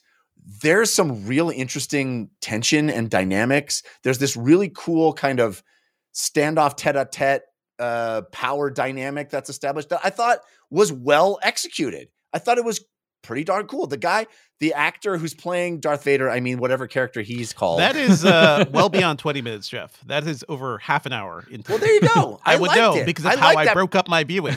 Yeah. that- I liked that much of the movie. I, I was in. I'm like, Yeah. dude, this is cool. I 40 like minutes these- into the movie. In. Yes. Yes, Yeah, I'm in. I'm, I'm I'm digging this. And I will say he I- is good. Ed Skrein performance is knows awesome. exactly what he is doing. he's Yes. chewing scenery, baby. And we get, you know, we get a um overly polite robot played by Anthony Daniels. I mean Mhm. Hopkins. And um Who narrates the opening for some reason? Yeah. yeah. And um Nicely done, Jeff. Nicely done. and- and- you know, and like there's some like some cool stuff there. It's- I, I I'm digging I'm digging the look and feel of it. I'm di- you know, yes, it's a it's a riff on Star. Wars. It is a cover song for S- Star Wars. And and yes, does it proceed to get dumber? 100% it does. Does it start wi- wildly throwing characters in we're meeting them there doesn't even seem to be a great reason to meet them uh, in, in that our character There, isn't there is like, no narrative construction for a lot of this movie. You're Yeah. just going from place to yes, place. yeah, That's yeah, right. going from- it's That like is absolutely right. It the feels extremely video game, you know, Yeah. fetch, Yes. but, but but but not even Not even the logic. setup. Not, Not even even- the logic that many video games have. I know this great sword fighter on Yeah, this it- planet. Yeah. yeah, It's uh, agreed, and we and we meet and we meet these archetypes. That's like, man, you just lifted this whole cloth from something else. It's all stolen from a different thing. Like it's not just Star Wars. There's also Avatar. There's also like every samurai movie you've ever seen. yeah, I mean, obviously, Star Wars stole from Seven Samurai. Yeah. Like that's not a Yeah. So what what do you call a cover of a cover? Mm. Is the thing, which it's is a what I Xerox feel. copy of a Xerox copy. I get it. yeah, I get it. Listen, that is homeopathic medicine to me. That's medicine with like a drop, a drop of something in it, but not even not even I'm- the key ingredient. Yeah, I'm attempting to walk a precarious line, Devindra, that says I don't think this is good, but I I don't hate it. I I, don't. I get it. I totally it. get it, Jeff. But when when you say you enjoy this more than Aquaman 2, Yes. which is at least commits to being a full-on cartoon with coherent action scenes of plot points that connect to one another and characters you may not like, but at least have some vague emotional connection to, um, it's a big difference. Yeah, I, I gotta agree. I think that's uh, so. Let me just say, I'll share a few Yeah. thoughts, and then, then we Mhm. have lots to discuss in spoilers. But uh, I actually agree with Jeff in the sense that I also didn't hate it. Like people are really negative on this film. I think God. represents a lot of Yeah. the movie watching Th- public. this, by the way, is um when I when you guys reviewed X Men uh, Apocalypse without Mm. me. I think by the way, and I was on the other side of the world screaming into my headphones,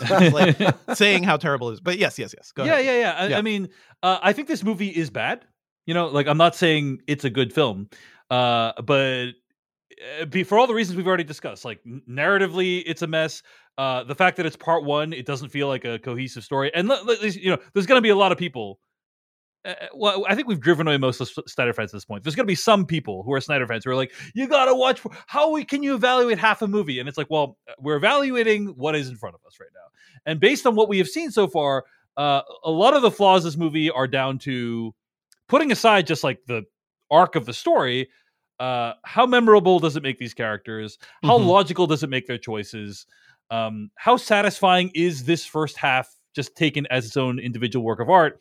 And the answer to most of those questions for me is like not very or not very impressively. You know, um, I didn't I didn't like the movie very much. Now, and I, I think by the way, the final twenty minutes Good God. is ludicrous. Like I, I it just is. it's- really. It's ridiculous to me that they thought that that he thought he could end this first half like this part ends, Mhm. and we'll talk about it in spoilers. But uh, but I will say this. I will say this. There's like one and a half good action scenes in the movie. You I know? agree. So so I it's agree. like it's like hey, it, you know, any movie that has like one and a half good action scenes can't be that terrible. I, th- I think there's maybe one good action scene, but yeah, yeah, yeah. Uh, Yeah. I, I mean, it can be pretty terrible. So anyway, I, I did not think it was good, nor did I hate the experience of watching it because Same. the cast is good. You know, it's a it's one of the honestly an incredible cast. Are they good? I don't know if I would agree with the cast is good. yeah. Are they good? this movie opens. I love Sofia Boutella. I will watch her in anything. I think she's incredibly compelling. Sofia Boutella doing farm work. Not, not like I don't believe any of this, guys. You look at this girl like, what? You put her to plow the fields? What is happening here? Why does is a- everybody look like a supermodel? Like that's the other, you're in a farming village mean- in like a far off galaxy. Where'd you get the hair product from? I don't. if that's your problem with the movie, No, but that's, that's, the, the thing about Star Wars is like, okay, Han Solo is a good looking dude, but everybody is like, at least like there's like a believability to the universe of Star Wars, right? Which I think is really, really compelling. Yeah. Whereas this one is like, why are they all so beautiful? You could I say that about 300 as well. yeah, right? I have problems with 300. I think 300 It's- is a deeply racist mess of a film too. So you It's a, it's a fair it's a fair point that Devindra's making, I think, which is like if if you don't buy that these characters are who they Yes. are, it will inhibit. I, I do think it's um uh that Zack Snyder, in my opinion, makes interesting casting choices, and so it doesn't always work. But like Sure. one of the things I've never faulted Zack or not never, but like one of the things I don't fault Zack Snyder for is the casting. I think he did a great job casting the DC universe. I think he's done a great job casting all of his movies, and many of the choices are unconventional. They're not household names.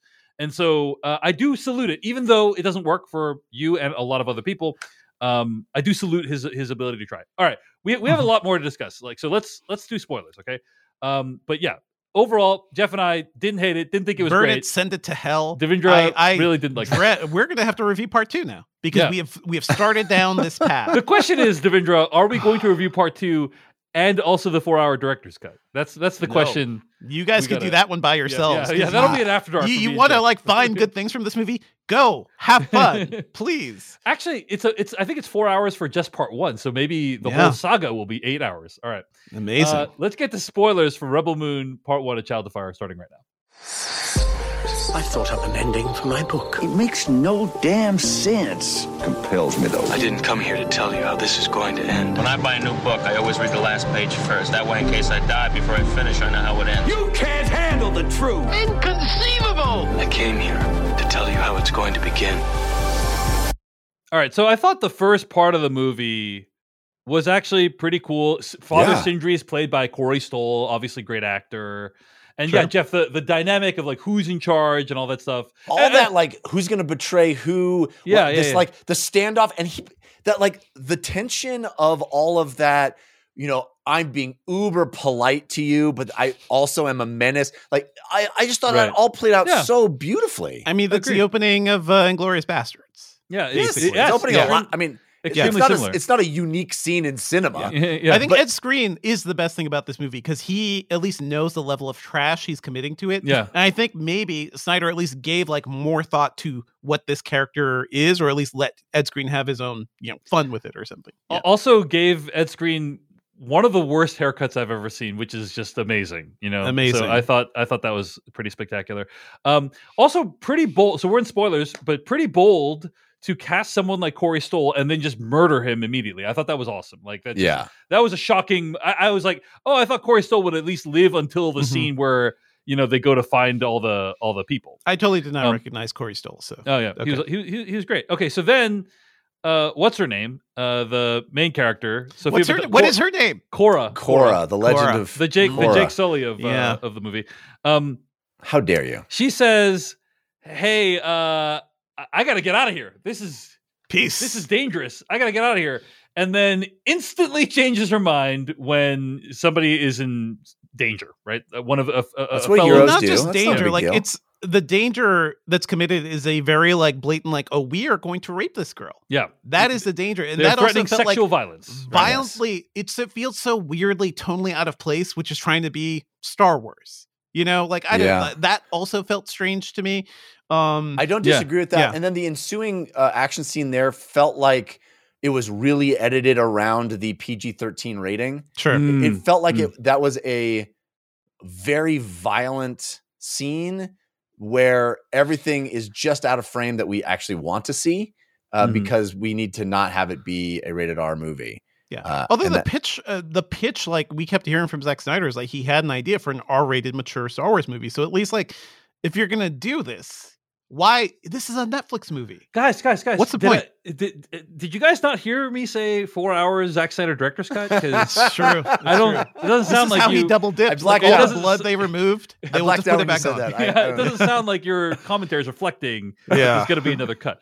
Okay, uh, so then it's like okay, she she involves herself by murdering all those guys, and is like, okay, we Sure. gotta we gotta get a bunch of people, gotta put together. I gotta put Can together we, a can crew. we go back to the the the, the early scene though? The sort of like uh, the, the fight. The villain coming in, having this conversation with the farmers. Um, truly, like, I don't know what's happening with any of these people. Like her, the beautiful male model farmer friend, uh, is that Gunnar? Um, what is he doing? It's like, yeah, dude, you're obviously evil. We totally got a whole bunch of stills here. Oh my god, he killed our chief. I never expected the villain to do that.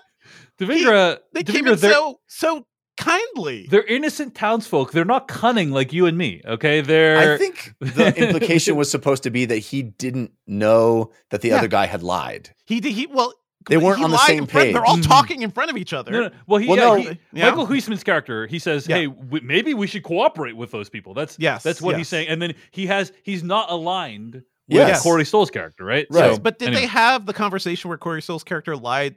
I forget. Like I, my like, underst- my either view? reading of it or recollection of it is that Corey Stoll's is walking in with Mhm. uh, uh, Yes, the, yes, the bad yes, guy Ed, Ed Skrein, Skrein. Yeah. and um, Yeah, yeah, Atticus yeah. Noble. they're like they're like uh, talking uh, sotto voce. You know, they're they're, Yeah. they're they're having a private conversation, and he's like, "I'm lying to you. I'm totally lying to you." And then, and then he's like, "Hey, does anybody else have an input?" And this guy's like, "I'll tell you the truth."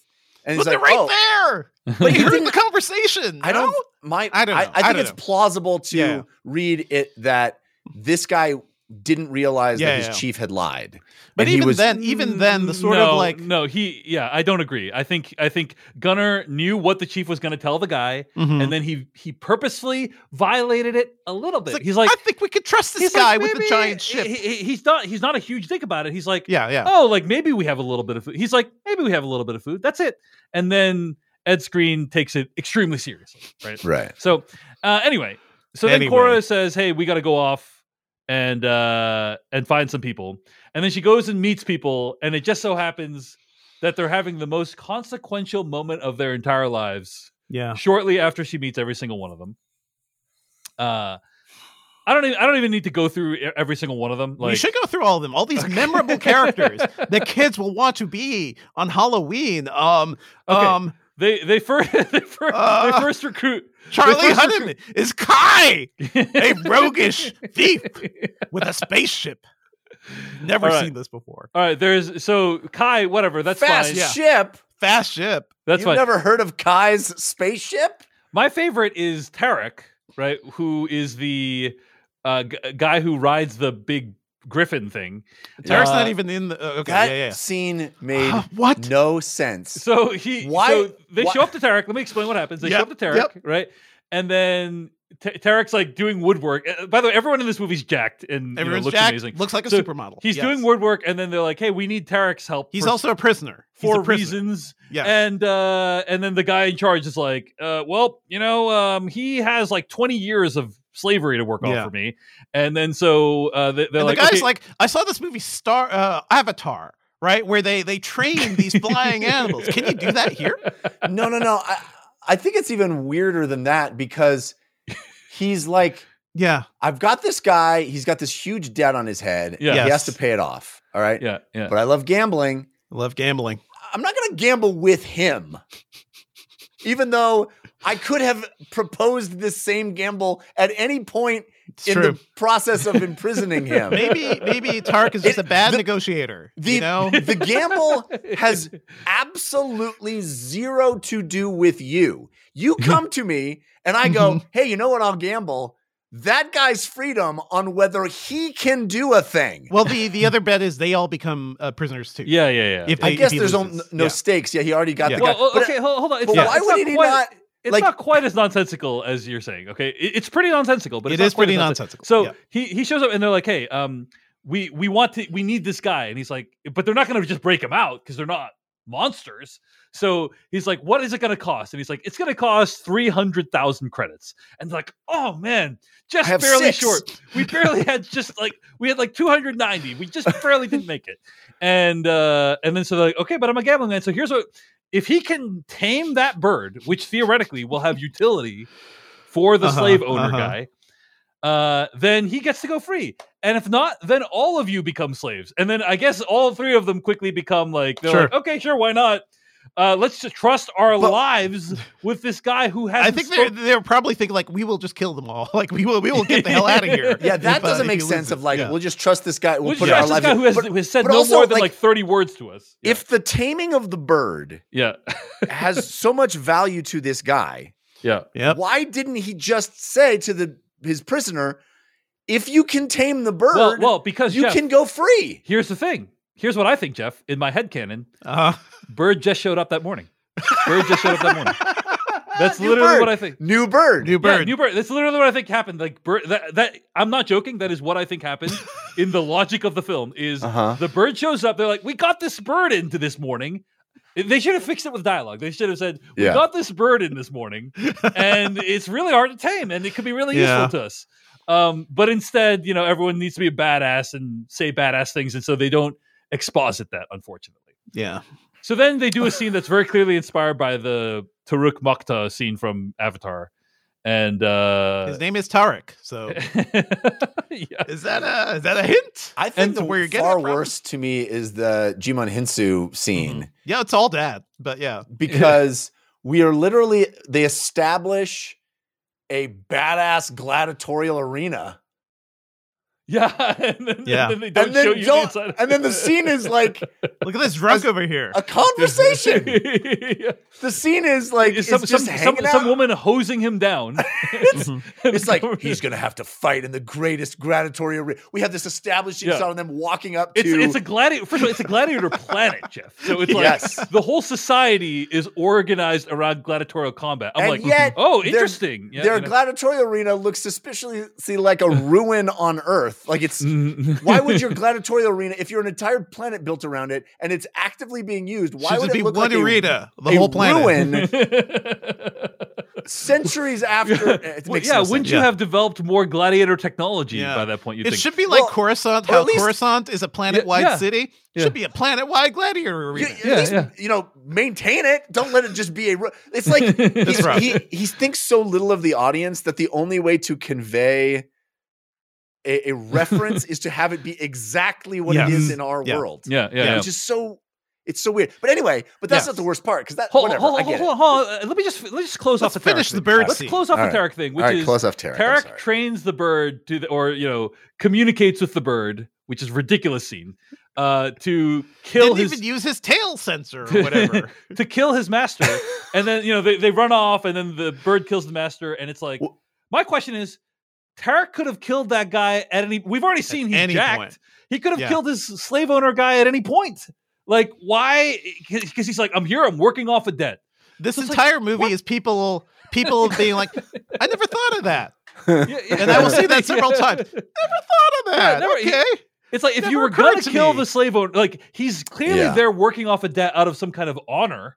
Mhm. He he like doesn't have to be there. Well, he didn't Um, kill the guy. The bird killed the guy. the bird killed But the he said, "Attaboy." He's like, Well, as he was glad the bird killed the guy, but he didn't make the bird kill the guy. Oh, I thought there was some communication of like, no, my understanding Okay, all right, was all right. that fair. he's he's he's honorably freed himself by Yeah. doing the thing, by winning the wager. Yeah, And as he walks away, the bird kills the guy, and he's like, the well, bird that- is like, that's I a- haven't thought of that. "That's That's an a I can thing- just outcome kill I- him. That's a I thing that I fully approve of." yeah, You all know? right. Well, yes. Jeff, I guess that scene is not as bad as you or I thought it was. All right, It's still pretty bad because it doesn't make any. They just run off. They just still leave where all the other people are. Anyway, we should do the Doona Bae yeah. thing. By the way, before Nemesis, the cyborg swordswoman, the one good Uh, scene pretty in cool. this movie Pretty cool. That is a rad fight. Although it It's makes no cool. sense that a spider lady shows up. Like, doesn't make the- any sense. But at Why did the spider lady show up? Spider Lady has words that give us empathy for her situation. This movie makes us care about Spider Lady. That's Yeah. something. Spider That's Lady was hashtag Spider Lady did nothing wrong, by the way, according to her. Spider Lady should take over the people whole planet. showed up and like polluted her home. Yeah. you know, Yeah. like she's the one Yeah. that was right in that. she situation. should eat those children. Okay. Yeah, absolutely, absolutely. But No. uh, uh, the fight, whatever. uh, Doona Bae, I will watch her do anything. She's fantastic. The fight is okay. The problem is it falls into martial arts movie territory where everybody is just like hanging back. Like you guys need her. Help her. Why the the one dude who goes in there to save the kid is the farmer that's a useless man. Mhm. Is the one that goes in to save the kid. Well, look, What- she just they want they all wanted you know, um, Nemesis clearly had issues she had to deal with herself, and they, they, sure, sure, they have sure. a prime directive situation. Who are they to interfere? All right, Uh, so so she's assembling all these people. It's Mm-hmm. Wait, wait, wait. very So the nemesis scene is a whole conversation about revenge. Revenge not worth it. That's important for the next scene. Mhm. Okay, continue, Dave. well. They recruit they recruit Titus the disgrace. They recruit soldier. Titus. The line is, if not redemption, what about revenge, Titus? Revenge sounds pretty good. And Titus looks up and he's like, ha ha! I'm just What- angry that they we gotta, you got to use different techniques for different people, Devindra. Hey, Okay, You know, sure. that's- you are. This is Chekhov's gladiatorial arena. Yeah, You know what I'm saying? yeah. If you're showing me a gladiatorial arena in a big giant sci-fi I need a action fight. movie, Yes. I need to see a gladiatorial fight. You saw the gladiatorial uh, washroom where they washed him off. Isn't that something, Jeff? Also, why are they helping them take this dude? Isn't he like the property of this planet? Or like, what is? How is he just able to I- leave? My sense was he's just chilling there. That was He's my just chilling sense. there. He's just He's just chilling there. eating. Yeah. but also, chilling. what Tar- what uh Titus thinks is never thought of that.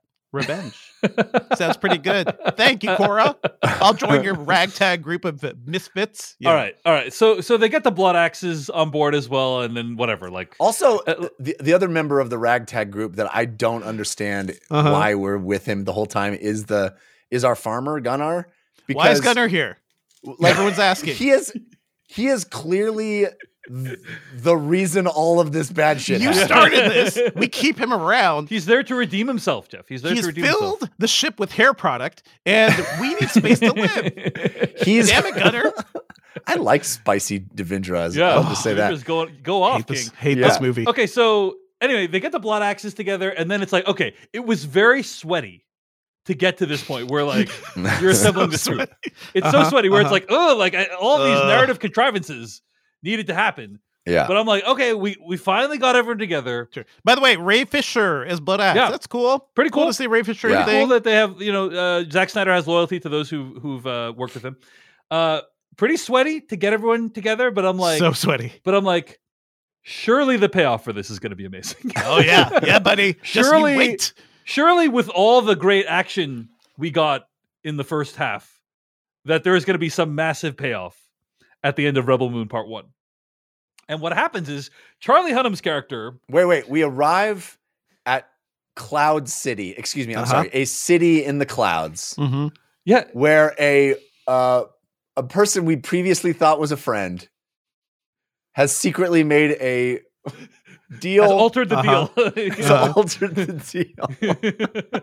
um, Damn it, My- my- Lando. my I mean favorite- Kai. my, Yeah. my my favorite part of this whole th- situation is yeah kai is like hey i guess i can work with you guys but first i gotta drop something off and i'm like and i'm like thinking to myself why would they show this unless something Why would they show this? was gonna Why happen? are they helping him with the cargoes? Like Kai, it, we're it- friends. I'm not going to help you with your luggage. it just kind of sucks that we got like nemesis cyborg planet gladiator planet you know even like village shire planet Mhm. and then the one place where they decide to stage the big finale is some random Random training factory outpost. planet. Yeah. Like we already had all these pretty cool worlds that have been created, and it's like just a random place I dropped the thing off. Now I will say this: the little devices they use to like uh trap people were like Sure. pretty cool. That was a pretty cool thing. We're like oh yeah, yeah, yeah. the that robot spider thing thi- that the spider things that come Yeah. out and the and it yeah. So that was that pretty was cool. that was cool. Yeah.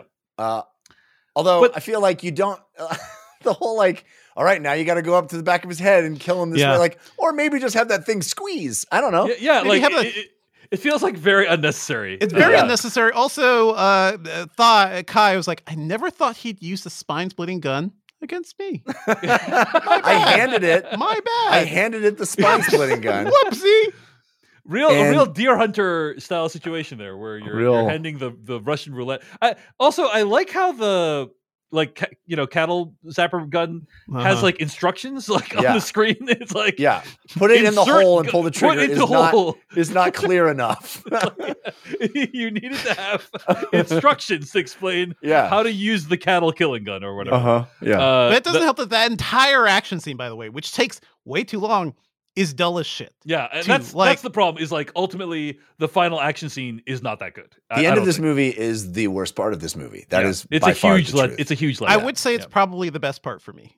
But But again, again, because it ended. Well, it but the problem is that action sequence is not the end of the movie. There's literally 20 more minutes of the movie. Yeah. there is more. Yeah. Turns out Atticus Noble, We literally not, do the not like quite dead. we do the last shot of Empire Strikes Back, pulling back with our ragtag group Mhm. with a Pyrrhic victory. Uh, yeah. and then the movie's like, oh, I, I was like, oh wow, uh, oh, there's 20 more minutes on the Netflix, On and there was Netflix. there was 20 more minutes. Well, there's more, and there's a lot of credits. There's so many credits, but it was weird how they were like, "Would be nice to have a battle in this beautiful, idyllic farm village one day," and they're like, "Yes, one day." It would be a beautiful battle. Thanks for. We're never gonna. We're not gonna see that here. We're gonna see that in part two, probably. But they're also like imagining this place being torched, like the Shire, which will be an absolutely traumatic event. Yeah, I do want to bring the battle right to this village, folks. Wouldn't it be beautiful? Uh, regarding the last action Idiotic scene, it's you know it's not horrible, but there's just nothing particularly memorable about it, other than I think it's Ray Fisher's like running up the thing, and yeah, which is also weird that they give it does the a thing from Avatar. we just met five minutes ago the most yeah. like memorable hero moment of the Yeah. thing. You know, and his like, friends are like, "No, don't, uh, uh, blood axe." yeah, and it- yeah, he's got a buddy that. no, don't go, please. blood axe, Please. oh, blood He axe. Blood axe. Oh, don't don't Come do- on, blood axe. Yeah. Um and But yeah, it's not it's not a great you know, there's some good hand to hand fight scene between Mhm. uh, Atticus, what's his name, and and Kora, but but it's not a particularly good action scene. And then uh, I, I'm thinking to myself, oh, okay, okay, I, I understand what the movie's doing, which is um it's setting up multiple potential bosses, right? There's sure. uh Atticus Noble, there's Balisarius, and then who knows uh Cary Elwes, Cary king. Elwes Yeah. is the Maybe king. he's gonna be a villain at some point. yeah. Um and they're just so going to rip they- off Princess Bride there somehow. you don't I just betcha. uh, you don't just cast Cary Elwes for a couple of flashback moments. Mhm. So then I'm like, okay, smart move to kill us uh, to kill off Atticus Noble. Then didn't kill him off. He miraculously, even though Listen. everything you see on screen tells you that that If they're going to make us watch a second one, damn well better have Atticus Noble in it. Okay, like he was the best part of the movie. He I was the best part of the I, I will give him that. But like he he understood as they say, I- he understood the assignment. So, there yeah. was a part of me that was like, "Oh my god, they're literally going to put him in a full Vader suit. they should. Mm, they're gonna, like, They're going to Yeah. reconstruct it. This is like his Vader origin story yeah, moment, yeah, yeah, but they didn't. yeah. Instead, it's just like, hey, uh, death doesn't mean anything in this in this world. Like that's yeah. That's literally what it feels like. Yeah. Is like that doesn't really Yeah. mean anything because this guy. Also, why was Anthony Hopkins in this movie at all? That's what I don't Listen, understand. he was in this movie less than he was in Mission Impossible 2. And at the time, we made fun. We made fun of like the millions of dollars he was paid to be in Mission Impossible 2. He's a robot and he's a narrator in this movie. I guarantee Yeah. he literally phoned in this movie. Absolutely. how much do we? Let's guess how much we think Anthony Hopkins was paid Ugh. to appear in Rebel Moon Part One of Child of Fire. I, The most Hopefully, double double billions. You know, ten million at least. Yeah. I, it's I gotta think prob- be- I, I think probably five hundred thousand dollars. It's got to be a, a chunk Anthony change. Hopkins It's does got to not be get out of bed for five hundred thousand dollars. it's got to be one of the most, the most lucrative phone calls of Yeah. all time. It's like Anthony, you have a podcasting setup? We Yeah. got you. Can you sit? We could Can do this entire It was, this? it was one day in the booth. Five One hundred day in his dollars. I think, bedroom. I with his guarantee you, USB he did not leave his house. He did not leave Yeah, his yeah, house no, to I agree. Yeah, I agree. I agree. Yeah, yeah.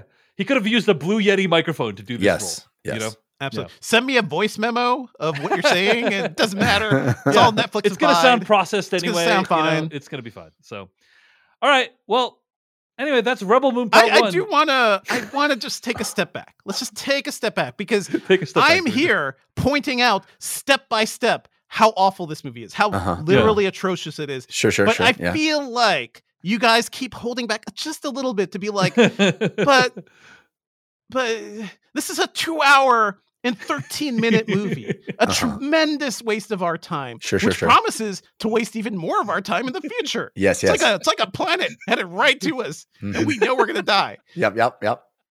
You guys are okay with with I guess the experience? Don't disagree with anything you've said so far. You're like yes. I, I think Devindra that I found it to be generically bad and not offensively bad. That's I that's think what that's I a would great way of putting it. Yeah. Yes, Yeah. But what it's is- sort of it's Yeah. sort of bad in the abstract. Yeah, yeah, and uh, and uh, you know, I'm reminded of something that someone told me about Michael Bay a long time ago, which is Mhm. that he's really good at directing moments, but Mm. not movies.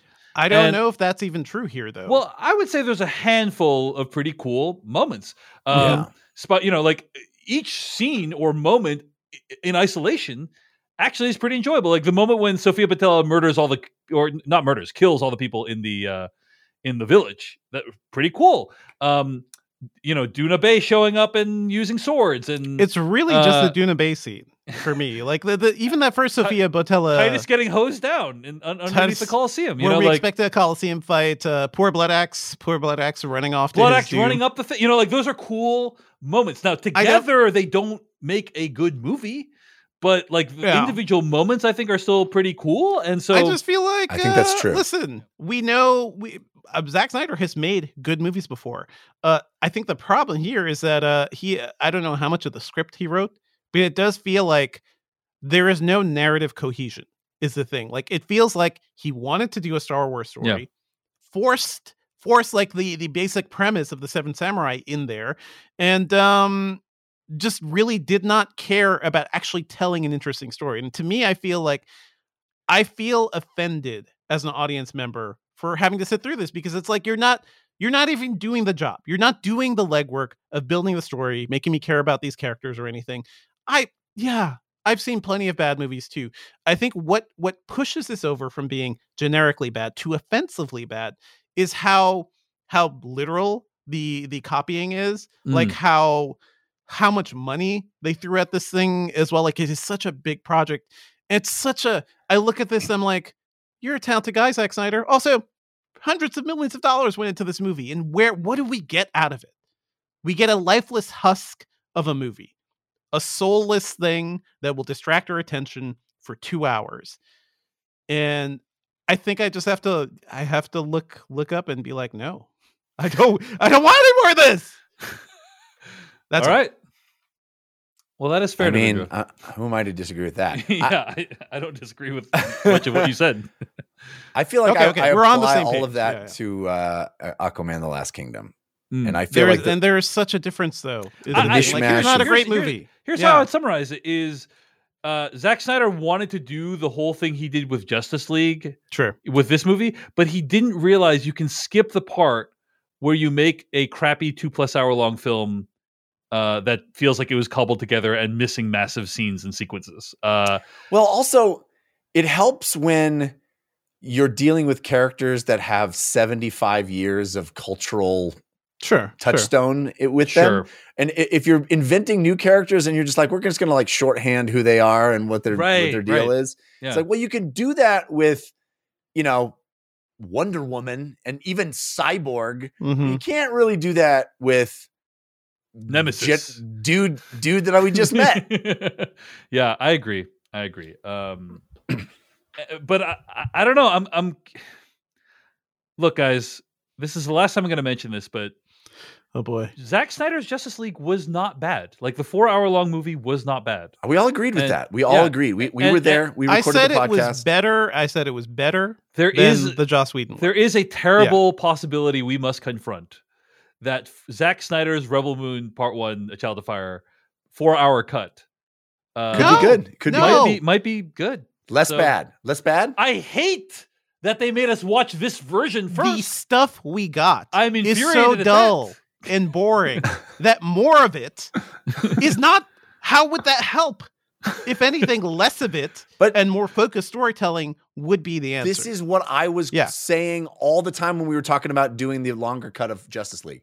I Mhm. was that guy. I was you going, there's no way that more of this dreck can make this movie better. And then I had to eat my words because I had to admit It was, pretty better. good. It was pretty good. It, It was not was bad. better. was I- not bad. that feels like such a weird one-off example. Is the thing too, and we're talking about Watchmen. The problem with Watchmen, Literally the same guy. it's the same no, guy, because the it was guy. another edit, another movie. He dumped the footage that he didn't like it's from the your- other. it's It Joss is a Whedon- different creative Joss Whedon project. took Joss Whedon took over Justice yes, League. That's so fair. he That's a fair was point. fixing somebody else's creative vision, whereas this is his creative vision, and more of it. I don't know if it necessarily will be the thing. So anyway, we're gonna review part two at some Listen, point. I'm not looking forward to watching a four hour version of this. I'm going to let It sounds Dave like you guys watch like it. it a lot. I'm to let Dave so- watch it and then tell me if I have to watch it. But I will say, I, I am one of those people that defends his Watchmen as somebody that absolutely loved Mhm. the graphic novel from for a long, long, long, long time. And I think there's something, there's something, I know you're gonna hate this, but there's something endearing to me about his like unabashed fanhood. Fandom. That's what it is. That's what it is. That- This yes. is literally like a fan flick of a Star Wars movie. And Mhm. just like a lot of fan films, it's not very good. And it kind of misses the point of what makes Star Wars so memorable. Just like some actual Star Wars sequels miss the point of what makes Star Wars so memorable. Mhm. But that's a different conversation. That's a whole different thing. But I think that like he's kind of. Ma- I think what people don't like about his Watchmen is that it's like slavishly devoted Yeah. yes. to its fandom. And I think that's a it, it's a different problem with Rebel Moon. It's it it really does become this fanfic of it doesn't have a soul. It doesn't Mhm. have any kind of scaffolding holding it together. It's just like I can make cool Star Wars moments. I understand these that these characters are cool. I know what is neat about these movies without any of the kind of underlying heart and soul. Mhm. And but there's a part of me that kind of like doesn't hold that against him. Mm-hmm. You know what I'm Mhm. saying? It- it- it's I- it's kind of endearing to me. It's like you're you didn't get it, but you really tried. It's like every eh, I know it sometimes feels like people are grading Zack Snyder on a curve because Yeah. he made a couple really cool looking movies back in the day. You know, mm-hmm. 300 super cool, influenced like the way action filmmaking Yeah. was done for a long time. I I liked Watchmen at the time, but the more I go back to it, it's like it's because you don't have anything to say. It's because all he is saying is I like the comic that really holds Yes. that movie back. And this one That's is just not like wrong. Yeah. I like Star Wars. I I, think like that's true. some of what Avatar did, and I think after a certain point, just got to put my foot down and be like, we we can say no to this. We can say this is bad uh, storytelling. We don't have to give this guy a pass because he knows how to use slow mo during action sequences. In fact, using slow mo during action sequences often hurts the impact of those scenes. Like the, the thing that bo- bugs me with the first Sofia Boutella fight scene is that it is all just like cuts to slow mo movements of like fairly basic choreography where nothing flows, nothing you don't get a sense of weight, you don't get a sense of her strength or anything. Anyway, it's a whole thing, but I'm I'm tired of giving Zack Snyder a pass. I'll put it that way. Uh, I think based on the reviews and the conversation online, I think a lot of people share Devindra's opinion on this. So, Very much. Uh, and- yeah, I can't argue with that.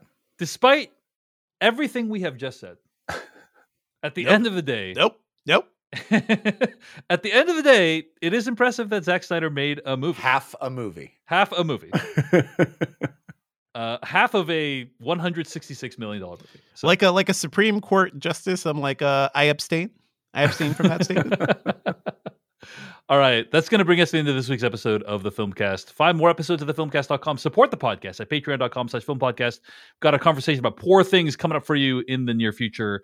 Uh, so stay tuned for that. We just reviewed Maestro on the After Dark as well. Patreon.com slash film podcast where you can access all that stuff. And next week, it's going to be our top 10 movies of 2023. You know, you'll be surprised where Rebel Moon shows up on my list. Always a fun episode. Uh, now, I, you know, Devindra and I, we've already voted in our like Mhm. local critics. Are, I have to just say, I'm going to just tell you guys right now, uh, my top 10 list is chaos this year. Oh yeah, is- mine too. Mine has there- changed since there what I feels like there's voted. no so, yeah. organizing principle at all. It's just chaos. It's going to be uh, really out there, a lot of fun, lots to discuss. So stay tuned next week for our top 10 movies of 2023. I'm excited. Until then, thanks for listening. Goodbye.